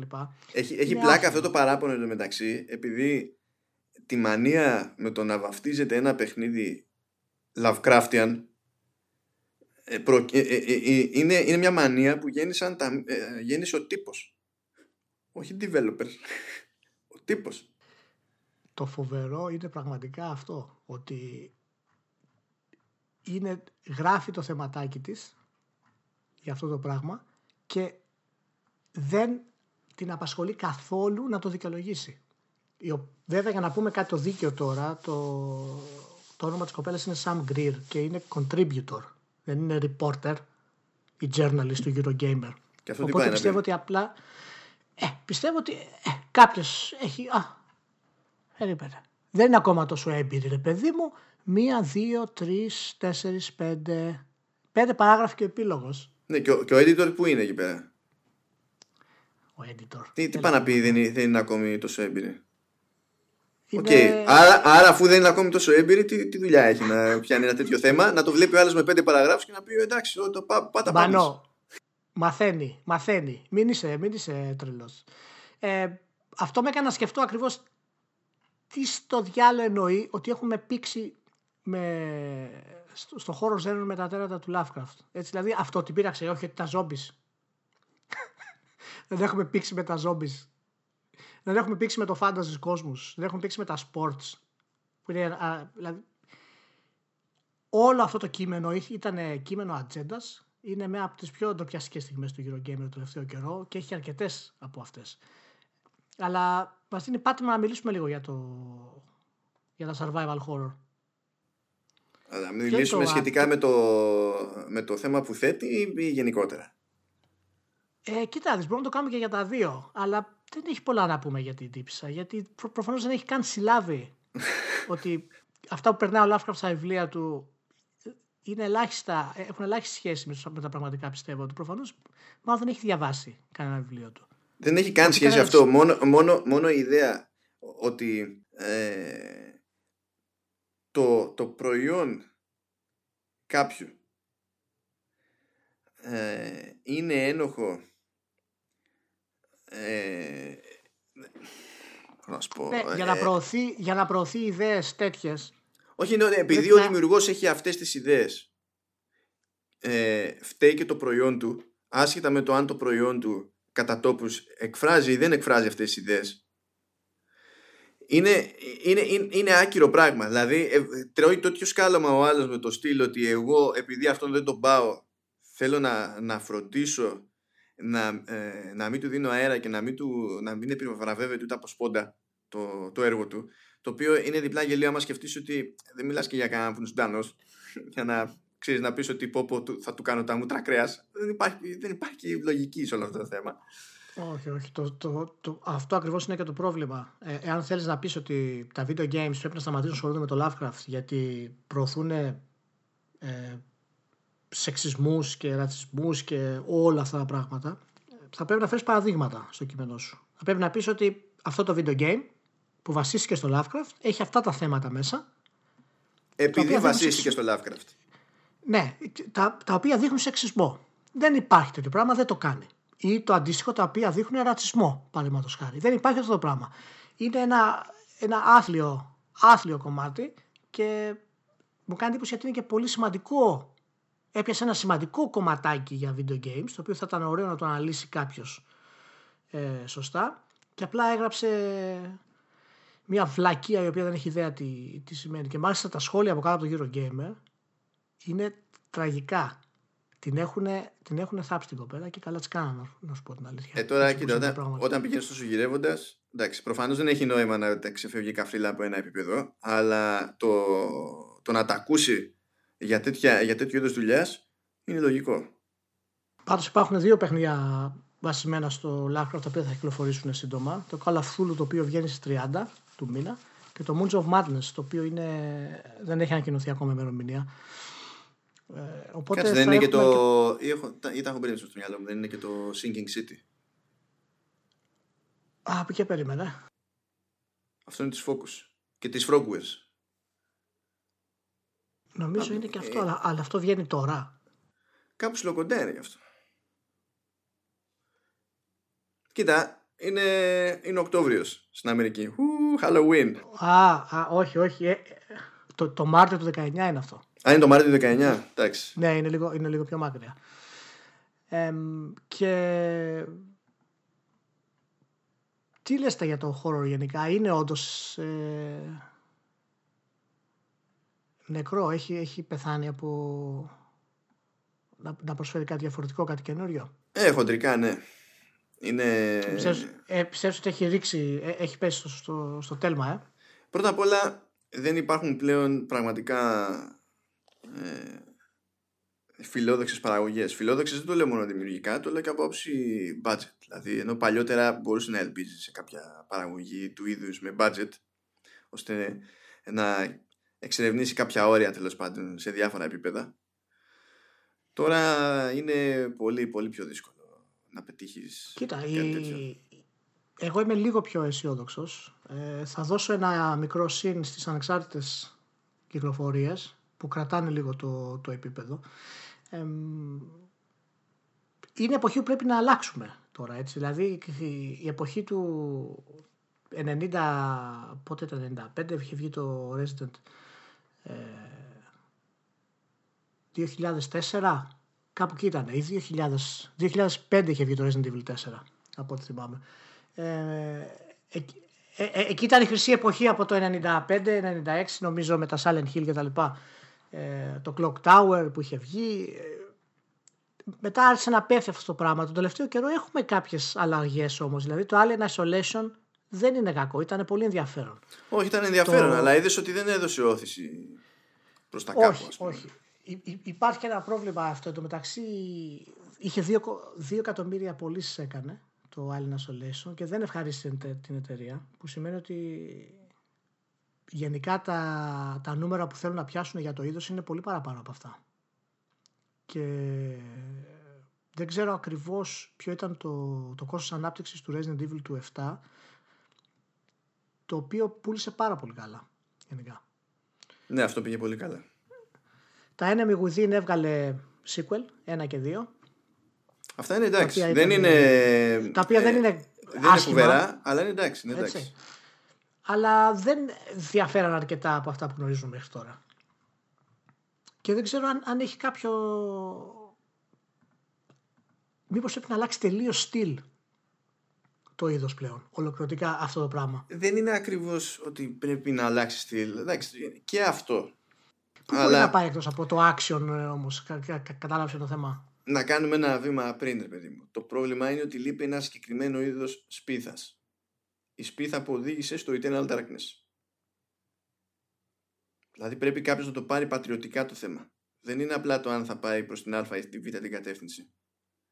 Πρέπει να τον νοιάζει τόσο ώστε να, να δοκιμάσει.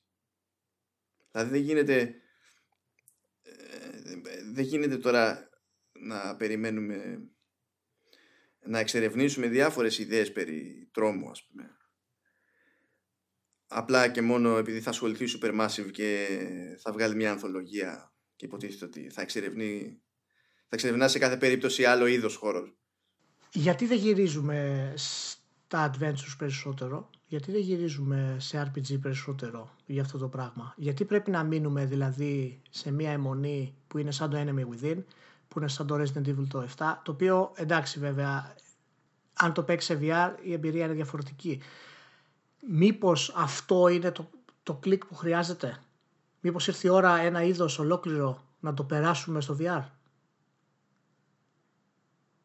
Γιατί το χειριστήριο, το, το, χει- το χειριστήριο εντάξει είναι ok, το καταλαβαίνω, super κτλ. Αλλά αφού δεν εξελίσσεσαι, πρέπει να κάνεις ένα, ένα άλμα σε αυτό το πράγμα. Δεν, κοίτα, δεν πρόκειται να γίνει αυτό το πράγμα διότι από τη στιγμή που το είδος του horror έχει πρόβλημα να σταθεί εμπορικά ε, δεν, προ, δεν πρόκειται να το βοηθήσεις έτσι και το, έτσι και το χώσεις στο VR. Δεν πρόκειται να το βοηθήσεις. Που είναι μια, ένα μικρότερο κομμάτι της πίτας. Δηλαδή βλέπεις και στο VR ότι για κάποιο, λο- για κάποιο λόγο, επειδή τέλος πάντων έχουν ερμηνεύσει τελείως ανάποδα τα πράγματα, ο- ε, όλοι προσπαθούν να σταθούν με shooters. Και λες παιδιά πάτε καλά. Μα αυτό, αυτό είναι το θέμα. Ε, επειδή, επειδή ακριβώς και το VR είναι μια κατάσταση την οποία τ- ακόμα την ψάχνουν. Έτσι, και θα αργήσει αρκετά να, να βρει ας πούμε, το δρόμο της. Από την άλλη έχουμε ένα είδος το, το, το survival horror το οποίο σε first person είναι μια εμπειρία η οποία είναι απίστευτη. Κυριολεκτικά ο τρόμος μπορείς να νιώσεις σε first person είναι πολύ μεγαλύτερος από ότι απλά να κρατάς ένα χειριστήριο και να είσαι αποκομμένος από την οθόνη αν κάποιος κάνει το κονέ, αν κάποιος σκεφτεί να τα συνδυάσει τα δύο και χώσει πραγματικά λεφτά, εγώ πιστεύω ότι θα έχει πολύ δυνατή επιτυχία. Και αν είναι για, για μια νέα κονσόλα μαζί και τα λοιπά, όλα αυτά τα πράγματα να τα συνδυάσει, δεν ξέρω αν θα ωφελήσει το είδος, σαν είδος, αλλά ότι μπορούμε να έχουμε ένα-δύο παιχνίδια τα οποία πραγματικά να αλλάξουν λίγο την κατάσταση στο survival horror, ε, το θεωρώ πολύ πιθανό. Εγώ διαφωνώ ότι αυτό είναι το, το ζήτημα. Α- Διαφωνώ ακόμη και με το, το πόσο απαραίτητο για την αποτελεσματικότητα της εμπειρίας ας πούμε είναι το first person perspective. Διότι για το survival horror λες. Ναι γιατί σε τέτοιες περιπτώσεις ειδικά ακόμη περισσότερο αν πούμε ότι χρωστάμε να θυμηθούμε ότι δεν χρειάζεται τόσο, τόση δράση σε αυτό το είδος όπου έχει ξεφύγει λίγο προς τα εκεί. Ε, σε, σε, σε τέτοιο είδος σκηνοθεσία μπορεί να πετύχει τρελά πράγματα αλλά σε ικανά χέρια ναι εσύ όμως μιλάς τώρα για, μια, για παραγωγές οι οποίες είναι στα 80 και 70 εκατομμύρια κόστος ανάπτυξη, έτσι. Όχι, γιατί, δηλαδή... το, γιατί το Eternal Darkness πόσο μεγάλη παραγωγή ήταν, τώρα σου να μιλάμε. Το Eternal Darkness ήταν όμως και κάποια χρόνια πριν, έτσι. Τώρα για να θες να κάνεις, θες να κάνεις εντύπωση τώρα... Δεν ξεχώρισε όμως επειδή ήταν τεράστια παραγωγή. Και ίσα ίσα που είχε ξεκινήσει και για Nintendo 64, τα, κλασικά κουφά που κάνει η Nintendo τέλος πάντων, παρότι δεν oh, ήταν ναι. τελείως δική της παραγωγή. Και oh, φαίνονταν ναι, αυτό το πράγμα. Τώρα... Έτσι αλλά τώρα τι επιρροή μπορείς να έχεις με μέτρια γραφικά σε survival horror; Πρέπει να χώσεις για asset. Αν παίξεις με τις ιδέες μπορείς να έχεις ό,τι θέλεις. Εγώ εκεί είναι λίγο που, που έχω διαφωνία αυτό το πράγμα. Εγώ πιστεύω ότι ναι, μπορείς να κάνεις κάποιες ιδέες, να παίξεις με το μυαλό του παίχτη, να τον δημιουργήσεις κτλ. Αλλά αυτά είναι, είναι λίγο περιφερειακά σε θέμα gameplay. Ε, εγώ θέλω κάτι σαν το Resident Evil 4, αλλά μοντέρνο, χωρίς τόσο shooting και με καλύτερο world building. Κοίτα, το Resident Evil 4 ήταν στιγμή StarCraft 1. Δηλαδή από, από τότε μέχρι τώρα κανείς δεν ξέρει ακριβώς γιατί βγήκε τέτοιο ζύγι σε εκείνο το παιχνίδι. Ένα τέτοιο πράγμα χρειαζόμαστε αυτή τη στιγμή. Απλά δεν σου λέω ότι μπορεί να, να παιχτεί να βγάλεις Resident Evil 4 ξανά έτσι, σε αυτή την ισορροπία, σε αυτό το πράγμα. Αυτό είναι μία φορά στα, στα 100 χρόνια. Στην ουσία, ο Μικάμι το έχει ξαναδοκιμάσει. Διπλούν τα The Evil Within, αυτή τη φιλοδοξία έχουν στην ουσία. Ναι, και δεν το, το οποίο ακριβώς αυτό είναι το θέμα μου. Δεν έπρεπε καν να ασχοληθεί με αυτό το πράγμα. Έπρεπε να, να κάνει κάτι καινούριο στο survival horror, α, αφού θέλει για αυτό το πράγμα. Δεν νομίζω ότι ήταν παράλογη η σκέψη, διότι έβλεπε και αυτός που πήγαινε το, το Resident, ας πούμε, ταυτόχρονα ότι το Silent Hill νέκρονε ε, είχε πετύχει κάτι καλό με το Resident Evil 4 και δεν ήταν παράξενο να θέλει έστω και εγωιστικά πες να συνεχίσει λίγο σε αυτό το δρόμο και να τον εξερευνήσει. Αλλά δεν του έχει βγει τόσο. Του έχει βγει κατά βάση αλλά δεν του έχει βγει τόσο για που το λες για αυτό το πράγμα ξέρεις ποιο είναι ε, το δεύτερο σε πολύ παιχτίδι της Capcom όλων των εποχών; Θέλω να ξέρω όχι όχι είναι το Resident Evil το 5. Καλά να πάθουμε. Καλά να πάθουμε.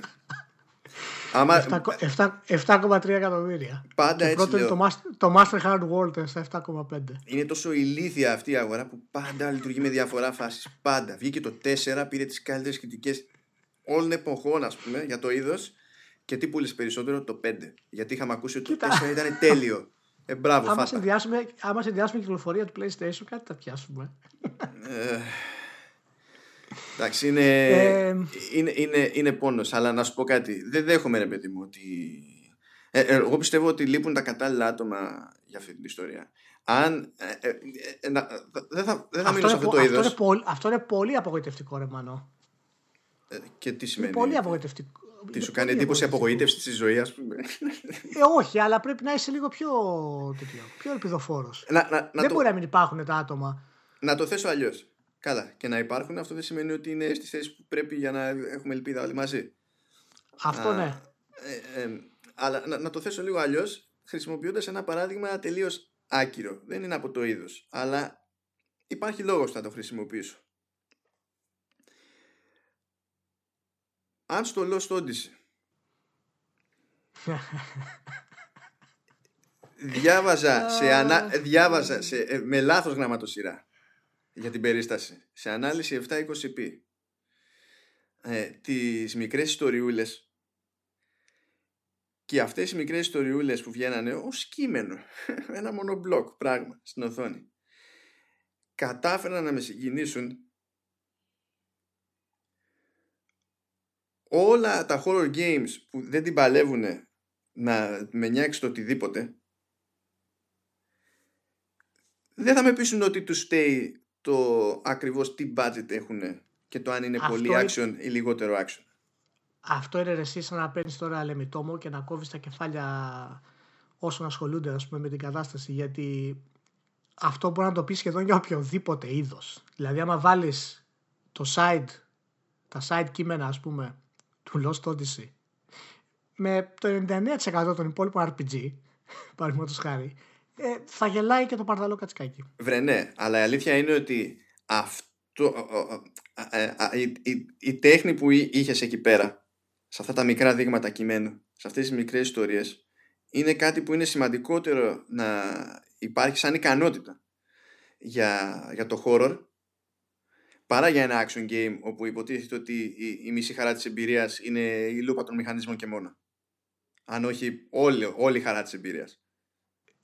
Το καταλαβαίνω αυτό που λες, το θεωρώ λίγο δύσκολο να γίνει, να σου πω την αλήθεια, για το, για το είδος.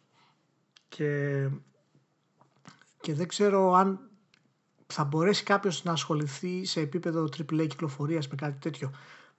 Δεν αισθάνεσαι καλύτερα να σου πω, παραδείγματος χάρη, ότι το μέλλον μπορεί να είναι καλύτερο να πάμε προς κάτι σαν το Alien Isolation ή κάτι σαν το Until Dawn, παραδείγματος χάρη, ε, τα οποία έχουν άλλη, άλλη διαφορετική προσέγγιση σε αυτό το πράγμα, λίγο πιο cage, χωρίς μάχες, να κρύβεσαι. Δεν, υπά... δεν είναι αυτή η τρόπη νομίζεις για να πούμε κάτι καινούριο σε αυτό το είδος; Ναι, με, μα εμένα μου αρέσει το Elena Isolation και μου αρέσει και το Until Dawn και γι' αυτό χάρηκα και για, το, για την ανθολογία The Dark Pictures της Supermassive.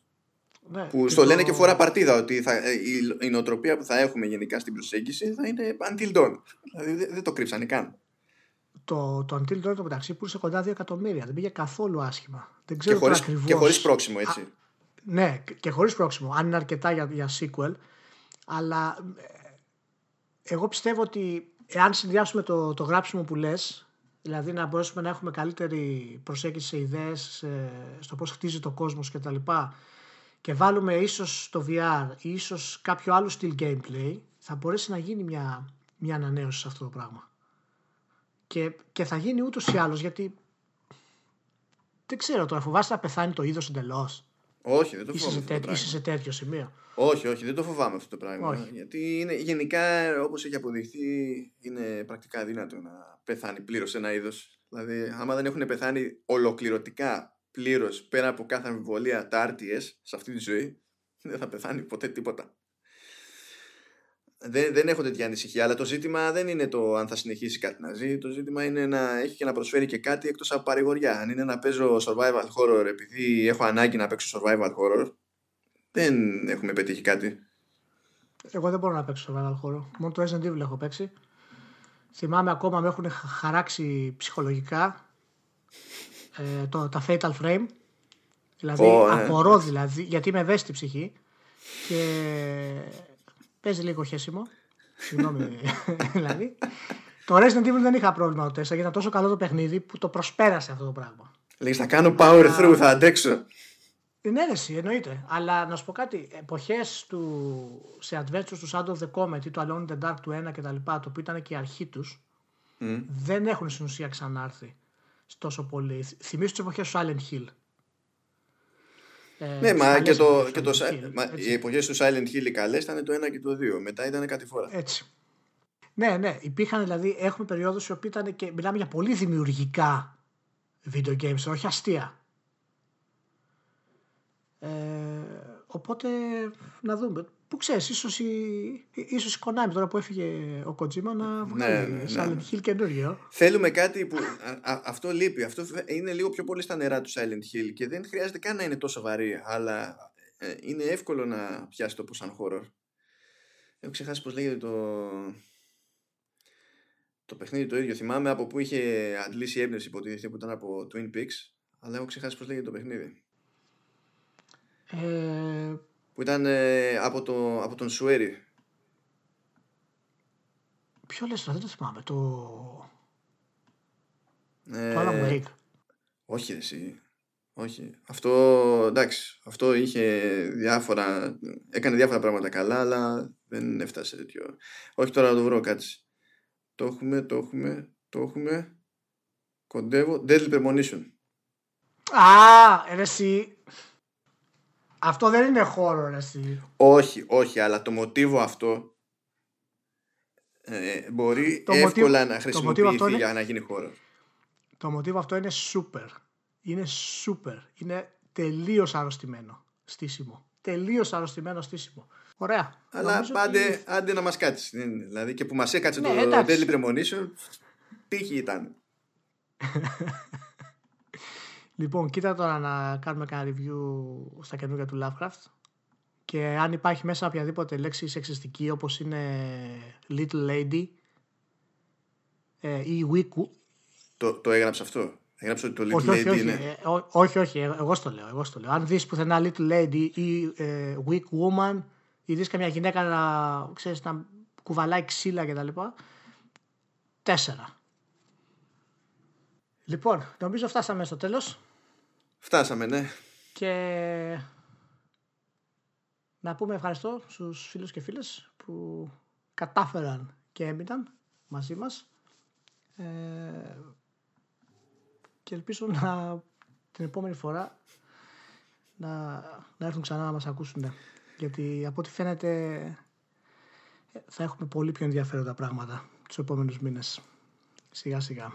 Ναι, εντάξει, αλλά πρέπει να σταματήσουμε να κάνουμε σαφή βήματα προς την κατάληψη. και έτσι ώστε με κάθε εκπομπή, έτσι όπως το πάμε. Εγώ είμαι ιδιαίτερα χαρούμενος. Δεν ξέρω, εσύ, με, εσύ με ρίχνεις. Εσύ με ρίχνεις. Εγώ, εγώ και, την επό... Ναι, και την επόμενη φορά θα πρέπει να αποκαλύψω και ένα μεγάλο μυστικό του παρελθόντος. Ένα. Ένα, ένα. Ένα, γιατί είναι πολλά. Εντάξει, άμα είναι ένα, θα αντέξω πιστεύω. Λοιπόν, να είσαι καλά και θα τα πούμε σύντομα. OK, okay, τα λέμε, τα λέμε σε λίγες μέρες. Γεια και χαρά.